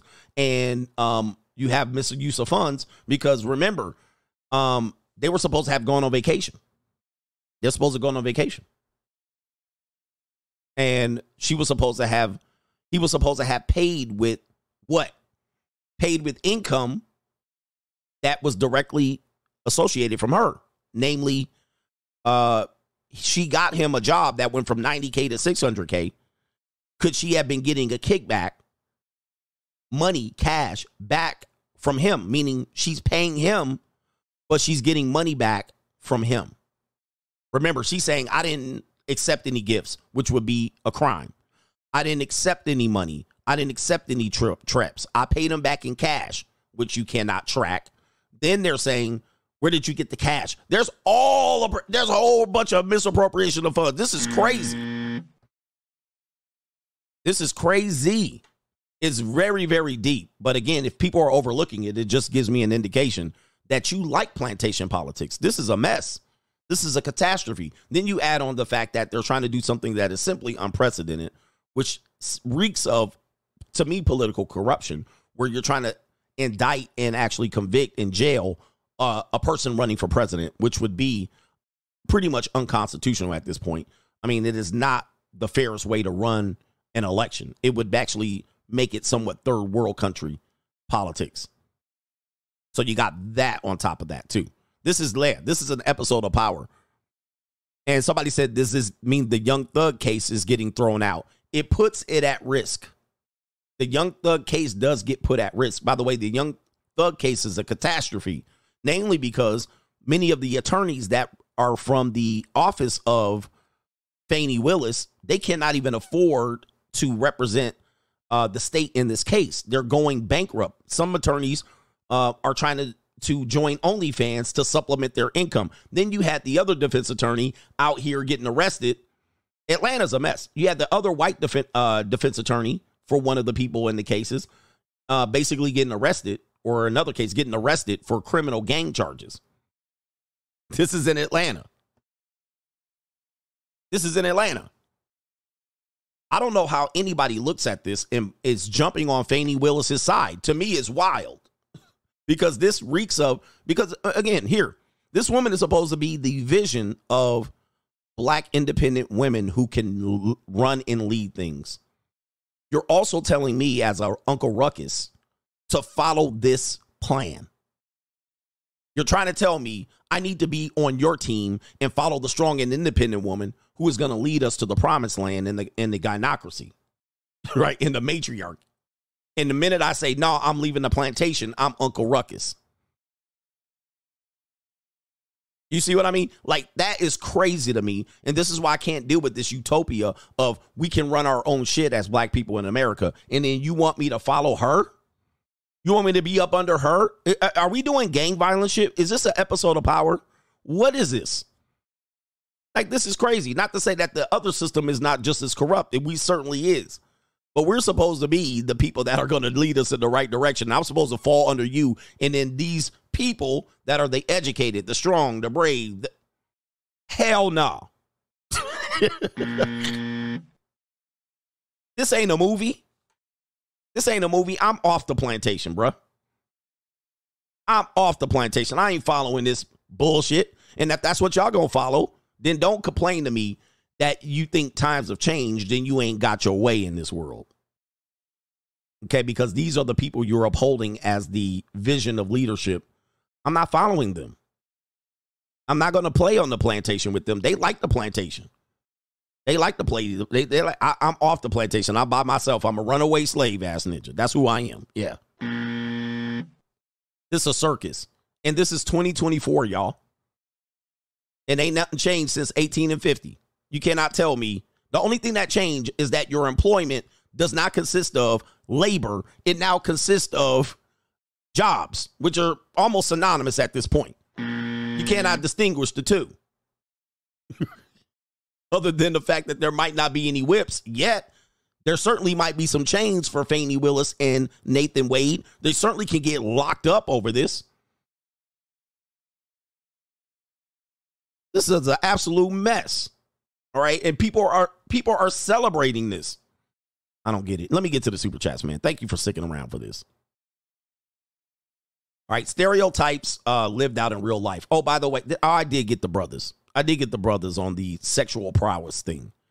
The connection between um, projecting yourself as sexually hypersexual or sexual sexually proficient and also a victim of circumstance. That one is we need to explore that one. Right? I'm a victim of the society. I'm a captured slave. I can't get through. I can't be but when it comes to sex, I'm the dominant male. When it comes to mouthpiece and pulling holes, I'm the dominant male. When it comes to laying pipe and blowing back out, I'm the dominant. When it comes to putting holes on the track, when it comes to rotation, when it comes to spitting this game, I'm the dominant. You see that? And then all of a sudden, when it comes to trying to make it ahead and getting a bank account and getting the ID and voting, and all of a sudden, when it comes to charting your own path and separating yourself away from the plantation, I can't do it. I can't seem to get out of it. Yeah. wow. Wow.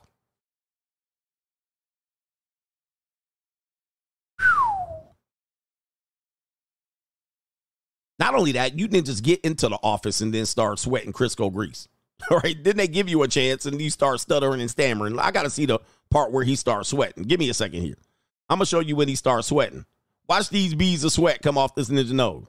Uh, here it is. It's January 2022. That's okay. 21. I I'm sorry, 21. You're right. Thank and you. it was, I think, renewed in 22. It was, yes. So the contract date was um, that we have in the record is January 25th, 2022.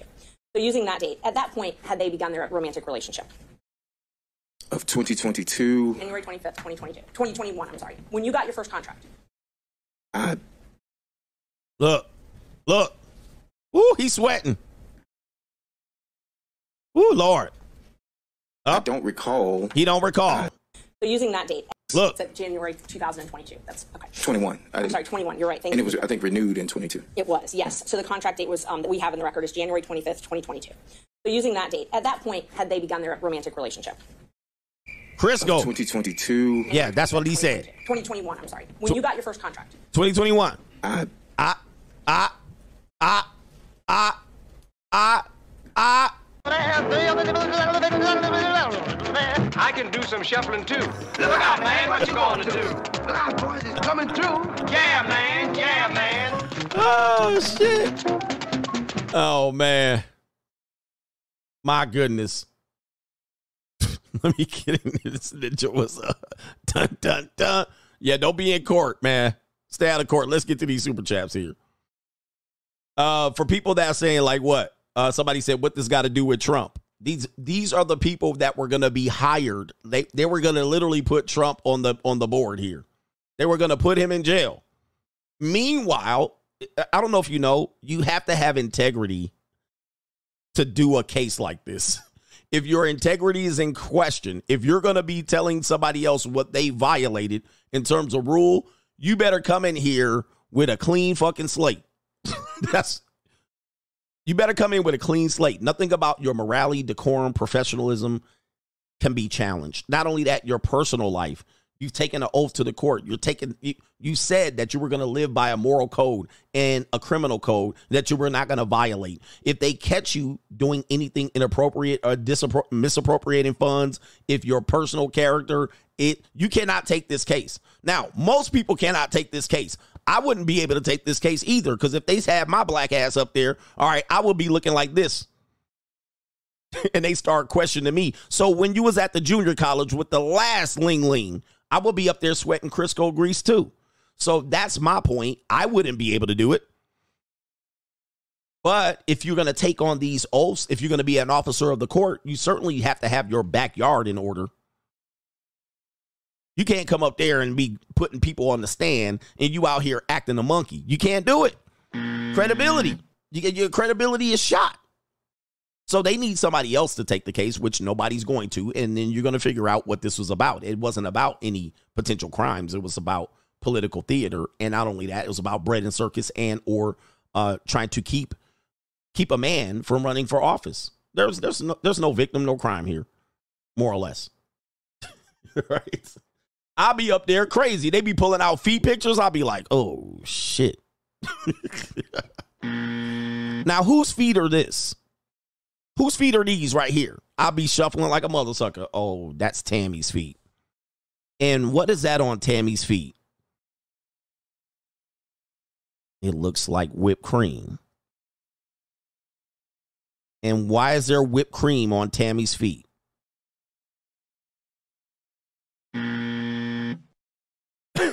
All right, anyway.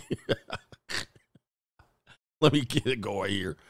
All right, yeah, it would be a circus, Ninja. Y'all would be making 50 videos on my black ass if I was up there too. Gotcha, bitch. But I'm not the moral authority here, bro. I'm not the moral authority. I'm not here right here. Shout out to uh, my brother Himothy says, uh, I'm still on yesterday's stream, wig wearing straggle bandit. He says, yo, yo, coach. He says, you got to chill. Hey, yo, chill, son. Hey, yo. All right. And he also says, my early weekly tuition. Thank you, coach. This ish is needed. He says, when you understand women, you can never love them. And that's the point. All right. Gary Jr. says, free pus- pussy costs too much. Free sex costs the most. Free women cost the most. All right. It, it's, it's, it, it's too much. The price is too high. Somebody says definitely grounds for impeachment. Uh, what is Donald Trump's activity? I mean, they tried to, they already did impeach him. Shout out to the contractor says, I have been um, almost one year sober and nobody calls me anymore to hang out. He says, I'm a boring ninja now. That's a fact. All right. And so, yeah, you're no fun. Uh, Gary Jr. says, hit the like button. I miss my gorditas. All right. Soldier for God says, women don't come with receipts. We don't own them. We don't own women. I'm I'm I'm I'm satisfied. JC says nothing on this planet hurts worse than a ninja trying to get through an 8-hour shift with a broken heart. Yep, you got to go to class, you got to go to your job. You think your wife's tipping out on you and you can't prove it. You can't leave the job. It's a mess. Shout out to uh Blake Panther. AJ, what's up, coach? Here are some dudes. Mitch McConnell stepping down in November. Thoughts? It's about 5 years too late, maybe 10. Oh, you talking about impeachment of the lawyers? Uh, yeah, they should be impeached. I mean, they they simply. Uh, here's my thing about that, and shout out to you, Mitch McConnell should step down 15 years ago. Um, the lawyers should have, in my opinion, Fani Willis should have stepped down. All right, she should have immediately stepped down, and this is where people are going to cry foul if she is prosecuted. I don't see it happening. I possibly see the judge not caring about any of this. Why? Because the judge in this case worked at Fani's office as a, a, district attorney office. He is also somewhat inexperienced, incompetent. He doesn't seem to know what he's doing. He doesn't have great command of the courtroom. So I do see possibility of this case continuing with Fani as the prosecutor. I'm sorry, as Nathan Wade as the prosecutor. And it's just going to be more political theater. Um, so that could be a possibility. But in my opinion, she should have stepped down. She should have recused herself. I mean, it's too obvious. Why continue to do this when when when this is what we're seeing here? But you know, this is all to me hired assassins and stuff like that. It's just hired assassins. It has nothing to do with who's right or who's wrong at this point. She's not smart enough. And she's been paid off. You know what I mean? Like she been paid. She took the money. She took the money. Mm. Shout out to our brother Eric Powell says, great content today, CGA. I learned something new. Uh, that guy, shout out to you. in your first super chat, Mr. MC Hamster says, talking loud and ain't saying nothing. Shout out to saying, uh, James Brown. They just be talking loud and ain't saying nothing, man. When? Yeah, somebody conflict of interest. Yeah, she has a significantly conflict of interest, meaning that I don't think she and her office or Nathan Wade have the ability to to accuse anybody of anything. And you have a complete conflict of interest on a lot of cases here. MC Hamster's MC Hamster says incompetence means you can't be held accountable. He says that has to be the model of our government for the last 20 years. Yeah, I mean, yeah, for sure. You're absolutely right. John Doe, when black men speak up against plantation politics, we get silenced and ridiculed and, and name called, which is ridiculous. You can't call a man that's damn near 50 years old a name. I mean, it means nothing to me. I mean, I've been here too long. He says we get called Uncle Tom and Coons. He said the community never puts the black women in check. That's the problem of the community. And that's been the problem at the plantation as well. All right. So the fact that they can never check black women is the problem of the community. It's the number one problem. And you never have been. This is why you can't do it. Now there's a dependency on on on women, black women in particularly, not just in relationships, but mothers and big mama and nana and grandmama and mammy. Like black men can't find their own balls, pause, because they can't leave their mother figures. Unfortunately, the mother figures have caused the most harm. And it's often put on the on the on the absentee parent, which is typically a black male. But I think this has gone on far too long to for people to continue to to believe that as the symptom because the woman picked the man, the woman cocked her legs wide open, the woman delivered his baby, the woman probably married him, and then it didn't go right, and then all of a sudden he leaves or he's pressured out, he's put out, and then He's the problem. He's the reason and the, the reason why the black male, the new black male, the, the man that becomes the he's the reason why it all failed. I mean, I don't understand how y'all can continue to go through this and then claim to be victims. This is far too long. You guys need to walk away. you guys need to walk away from the plantation this is getting weird at this point that you continue to uplift this. But it's typically Southern Negroes that do this, and it's wild to me. Some of y'all Philadelphia Negroes do this, but when it comes to when it comes to putting the blame, it goes to the Uncle Ruckus and Uncle Tom. Like to me, the problem, the problem in these plantations is Uncle Tom. the problem, the entire problem is Uncle Ruckus. That's what's causing the problems. The problem is Django or Steven or whatever. These are the problems. These are the real issues. These are the problems you want to focus on. These are the reasons why the community is downtrodden. Is the are these the reasons? This is wild. This is wild. That you would think that you would be so willing to call these guys out, but then can't even go to your mammy, your grandmammy, and slap them sideways. Not even your mother, your sister, your aunts. None of them. You can't say none of them. You're powerless against them. If you dare open your mouth, you're ostracized, you're excommunicated. And not only that, they will turn their forces and weapons against you. They'll turn your masters and overseers against you if you speak out against them. This is a this is an abject failure as to continue down this route. But you got so much smoke, right? For men who who have basically just walked off the plantation. I'm gonna walk off. No, you ain't. Passport Bros is a classic example of this. The Passport Bro movement is literally the spitting image of this. A group of men walks. And everybody, including the women, say, You ain't going nowhere. Where you where your black ass going? right here. Where your black ass think you going? You ain't going nowhere. Where you going to subjugate other women? Where you going to punish other women? Yes, that's what I'm going to do. Leave me alone. Why they so mad? Why they so mad when the passport bros go walk off and go trick or whatever the hell they about to do? Why you mad? Why you mad they leaving? Why you got to make a video? Well, because plantation politics. They want to bring you back under the control, under their control, under their system, under their system. we going to do it like this. you going to accept it. they just want to control you. You ain't to do nothing. I'm to put you on child support so you can't go over there. This is plantation politics in real time. Ain't nothing changed, guys. You think it was any different than 1850? You're out of your mind. It was the same damn thing. Where you think you running off to? You ain't going nowhere. You're going to be here with us struggling. Uncle Ruckus, Uncle Tom. Where you think you going, MGTOW? You ain't going nowhere.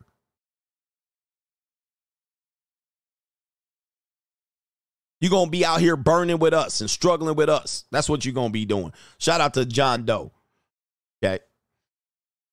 But when would y'all challenge the the women in this in this social structure? The women don't want any accountability on this. All right. They don't want any of the smoke. They don't want to be the reason why. They don't want fingers pointed at them. And that's going to be a problem. It's going to be a problem. And that's not just the community, really, at this point you can really just point this back to almost everybody.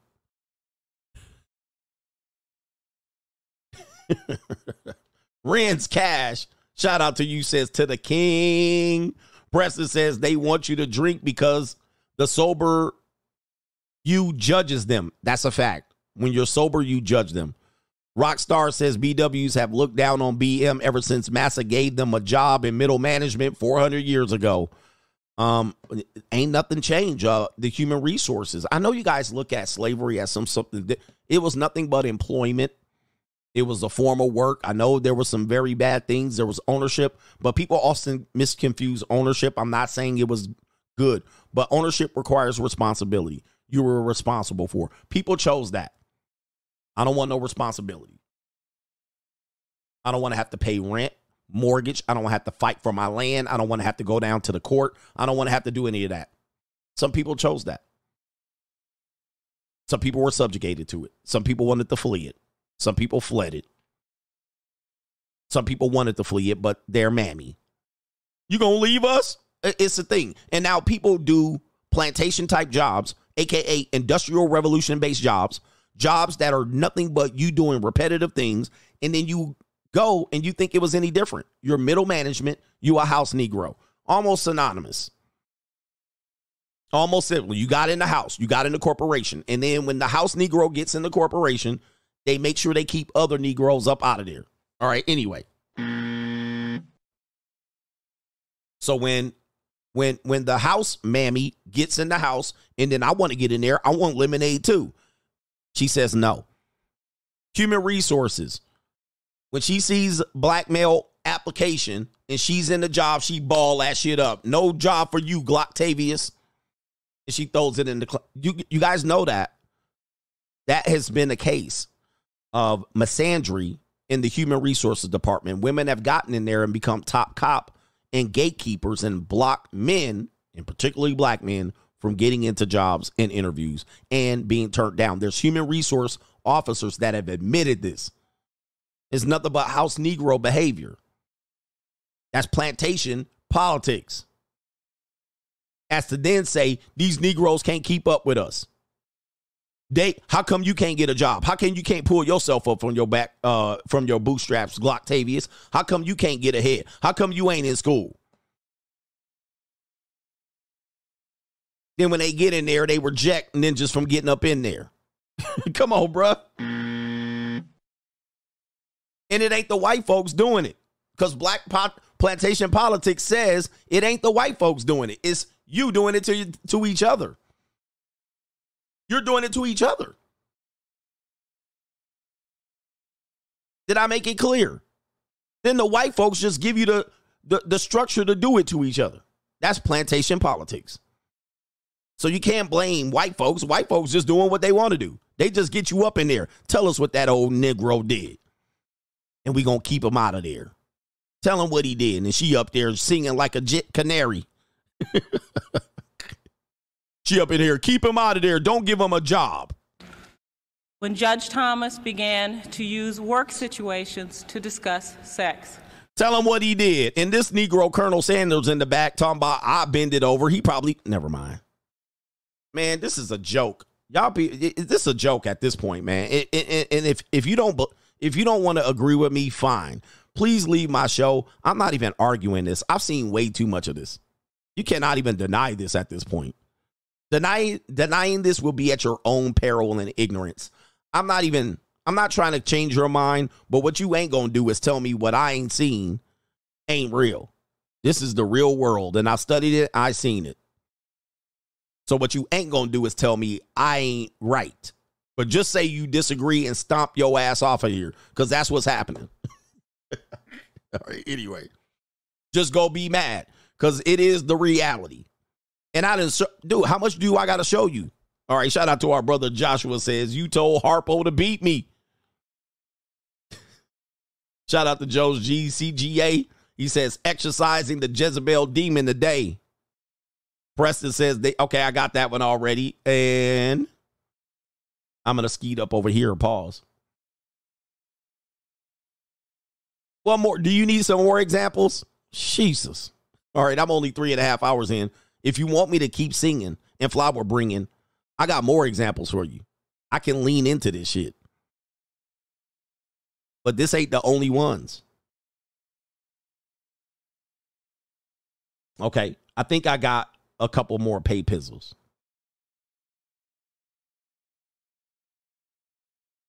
I always say this look, he said, Why battle another man? I always say this until you can tell your mom that you're the master of her, you ain't ready to be a man.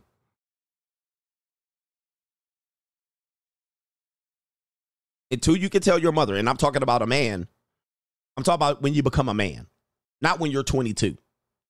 I'm talking about when you're like 35, 40, 45. Until you can tell your mom that you're the master over her, you ain't a man. Not over these women, not over your wife, that you are over her. I'm the authority over you. I'm the man. I'm the masculine. So let's say your father's not around or your father's old and feeble. He cannot longer longer you're the master over your mother and everyone down, wife, baby mama, daughter, you're the master. You're 35, 40, 45, 50. You're the master over your mother. Fuck the the whole family. The whole family. Your grandmama, all of them. Everybody, everything runs through me. I'm the young Black Panther. I'm the king. What's the Black Panther's name in the movie? I'm the fucking king. In the movie, What's the king in the Black Panther? I hate to use movies as an example, but that's how y'all Negroes relate. In the movie Black Panther, that's exactly what happened. He was the king over the entire family. He is the man. He's the masculine. He's the dominant. He's the leader. And the mother was alive. She wasn't the fucking queen that took over, at least in the first one. I'm that, T'Challa. That's me. Everything runs through me every decision, every financial decision. Mom, you're alive. You're 70, 60, 80, 90. Everything goes through me. I'm the master over you. I, I protect you. I make sure you're taken care of. X, Y, and Z. That's what you should be as a man. Fuck the mom. I mean, the wife. Dude, if the wife don't want it, kick her off. Get rid of her. Get rid of her and let her find her own way. But I'm not going to drag a government stubborn mule to the finish line. We ain't going to win with me dragging you, and you certainly ain't equipped to drag me. All right, and you certainly need me more than I need you. This is going to be a fact, but I you got to believe that. You got to believe that. But for me, that's how I live this shit. And you ain't got to be tall, you ain't got to be muscular, you ain't got to be rich. But that's what it got to be. That's how it's going to be. And wherever there's failure, I will make a plan to make sure we can overcome that failure. But everything runs through me. I am the master of the universe. I'm the master of the domicile. I'm the master of the domain. I'm not going to be the follower. Not not all the time. There'll be some instances where I say, I'm not going to micromanage that. You do this. These are your roles. These are my roles. These are my responsibilities. This is what I'm responsible for. Of your mothers, your mom. Yeah, I'm the king. and that's way it's going to be. Or you cannot be under my leadership. Now, once you choose to get your ass off the leadership, hey, baby, whatever happens to you, happens to you.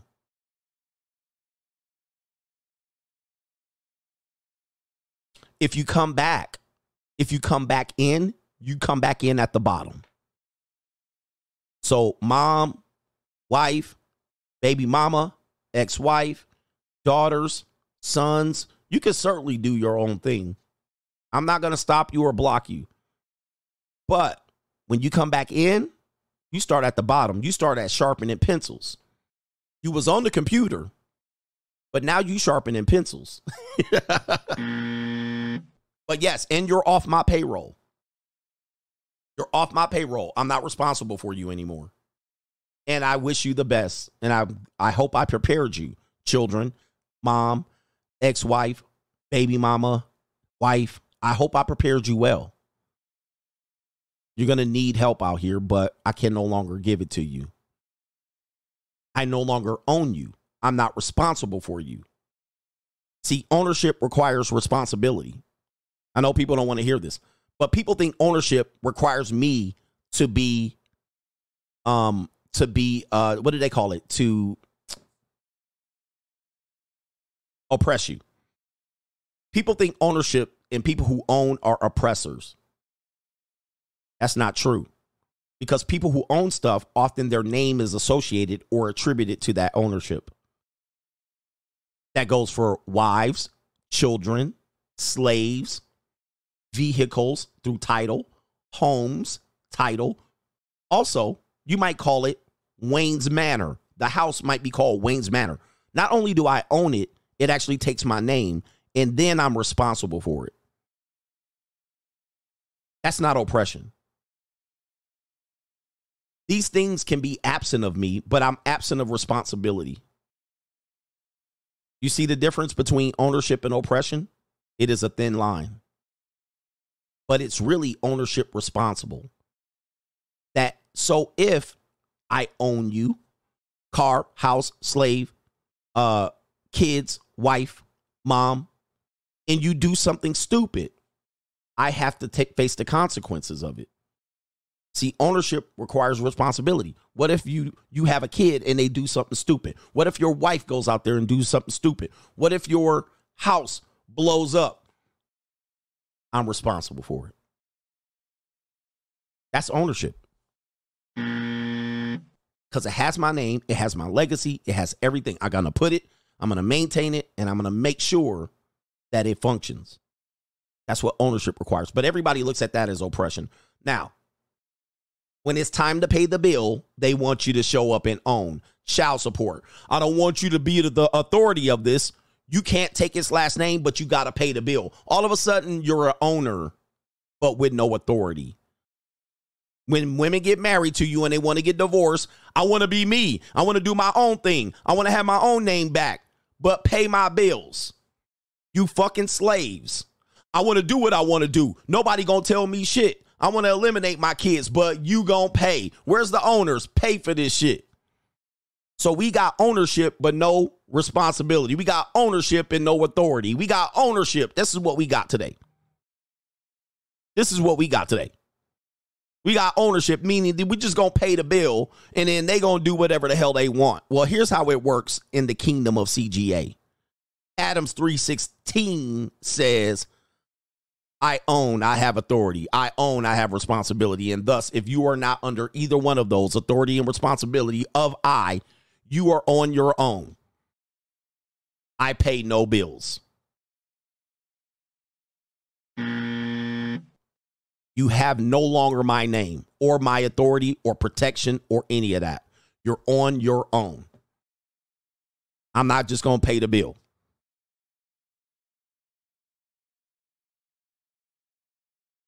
And y'all Negroes out here that got free slave ass, y'all get been freed as slaves, but you want master to still pay the bill. That's the example, classic example. Y'all free people still functioning as slaves and then going to the master trying to get them to pay the bill. They need to pay. They need to pay.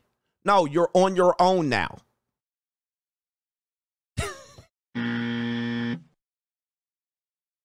you're on your own. That means master don't pay no more. Neither do I expect master to pay. Now, if master wants to pay, that's a different story. But y'all out here free and then constantly knocking on master's door for help. I don't get it. I don't understand. And then who do you have smoke for? Not master. This but, is really ma- but for Uncle Tom's. Here y'all go right here. Man, they are finally waking up. Let me start.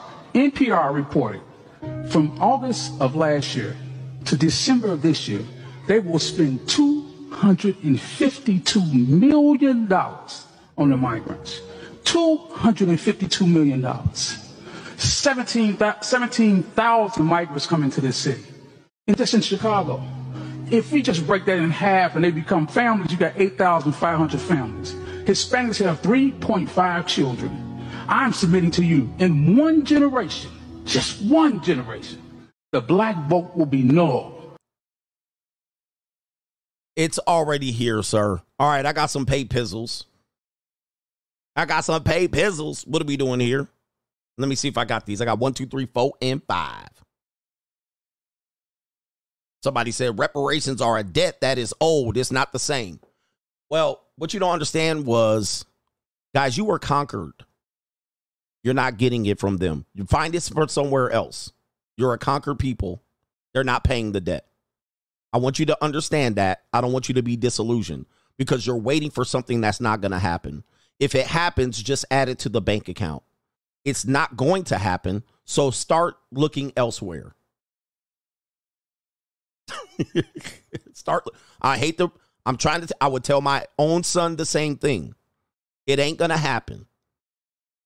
They conquered you. They stole your history, took your name. They fumbled the bag on Reconstruction. They set you up for failure.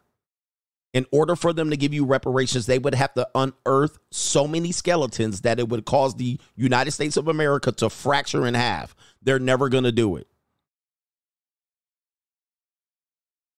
They would have to tell you that you were here prior to slave trade. They're not going to do it. Not anytime soon, they're not. So that is going to be your plight. You better figure out how to get in with your real true legacy so you can get what really was given to you because it was given to a people, but it wasn't given to you because they misidentified you on purpose. It ain't going to happen. Not while I'm alive, at least. So just to let you know, it ain't going to happen while you're alive. So you better figure something else with your dry begging ass. All right. Go do something with yourself because you're fully capable of doing something with it. But again, it ain't gonna happen. I hate to keep have you bring banging that drum. It ain't gonna happen. All right, so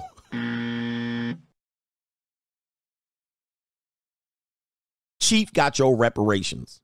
Chief got your reparations. It ain't gonna happen anytime soon. Why? Because there's no benefit. There's no benefit to it. What would be the benefit? Y'all mad. I'm trying to teach you as men because I want men out here. I don't want you complaining as Mitches. It ain't gonna happen. The reason why there would be no benefit. First of all, the most of the money gonna come right back to them in a matter of weeks. That's number one. Number two, they already got your vote lock, stock, and barrel at 90%. You would hope that they would do it to maintain a vote. They don't need the vote. You already complicit.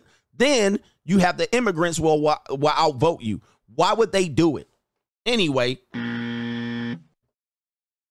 but y'all ain't gonna listen. There's no reason. There would need to be a reason to. Y'all all start voting Republican overnight. Then the reparation checks will get printed. But you don't want to do it because you think they won't get printed. I guarantee you them Di- Dixiecrats will print checks out in in in 2 years. They'll figure out where to find the funding if 50% of you guys walked across to the other party just for one election, but you won't do it. You won't do it, and your mammy ain't gonna do it, and your great grandmammy ain't gonna do it. So, what are we talking about here?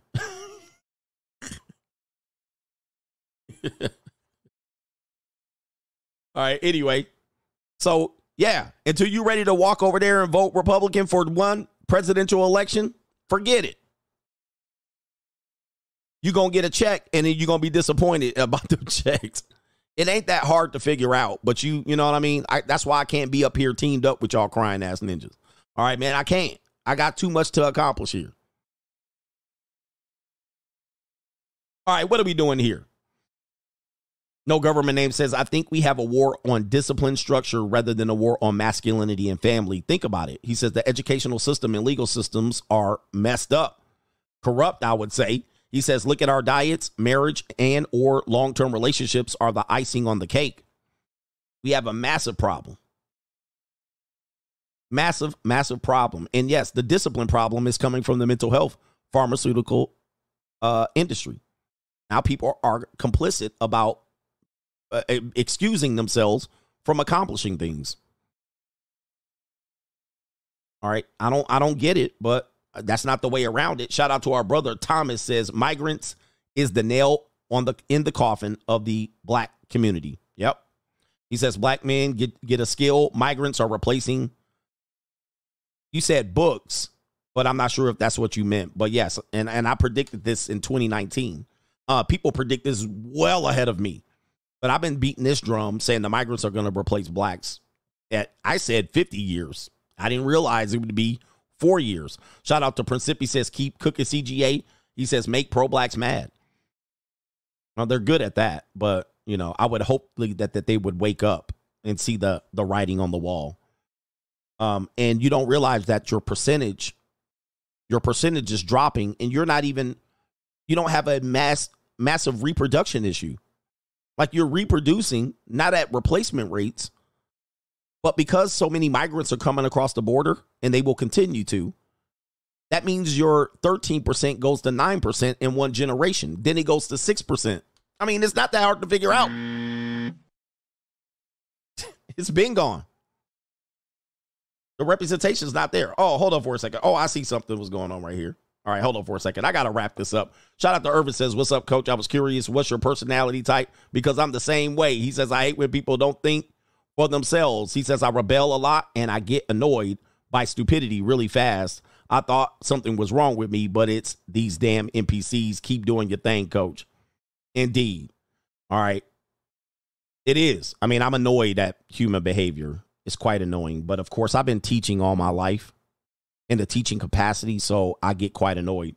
Pro man explainer. Let me see Did somebody re- ring my doorbell. Pro mansplainer says, Coach, most people work just enough to not get fired, and employers pay just enough that workers don't quit. In fact, what is the the biggest cost an employer can face is replacing an employee. So they will keep a marginally successful employee over replacing an employee. Most people work maybe uh, two or three hours out of eight. Most employers know that that is your productivity rate. They'll keep that as opposed to replacing you. Caitlin says no woman is incapable of cheating. He says you could be good in bed, but still, uh, but she could still cheating. I'm willing to bet Tom Brady never cheated on Gisele. I don't think so, but he said he was so obsessed with football, it would seem like banging another chick wouldn't have fit in his plans. Well, I don't think that. I think Tom Brady's fully capable of cheating. All right. Well, he's fully capable of getting some sex. No government name. Pog with Tyreek Hill is six foot five, 265 pounds, a whole power forward. Guess he invited her to a backyard cookout. He says, meat on the grill. It's barbecue out here. Shout out to you. It's barbecue in there. I got to get to this. I got to get to answering this door. I got somebody important. Rosalinda. Rosalinda is here. I got to get Rosalinda in. All right, hit the like button as you exit. Shout out to Kevin W. Says, Coach, that photo of you, uh, that photo you have of Nathan Wade looks like the lead attorney. Shout out to TLA and my favorite Uncle Ruckus. This is one of the best streams. Winter coaching calls coming back. Go ahead and schedule one, and I'll get back to it. All right, this week I got everybody. I got an emergency that I got to handle. So I got to get up out of here as fast as possible. Thank you for the contributions. And to the people with hurt feelings, sound off in the comment section. Um, and uh, maybe you'll wake up. Dark Green says, "Talk your shit, coach." And MC Hamster says Samuel Jackson's character ran Candyland in Django. Shout out to you. Whew. And we out of here. Peace.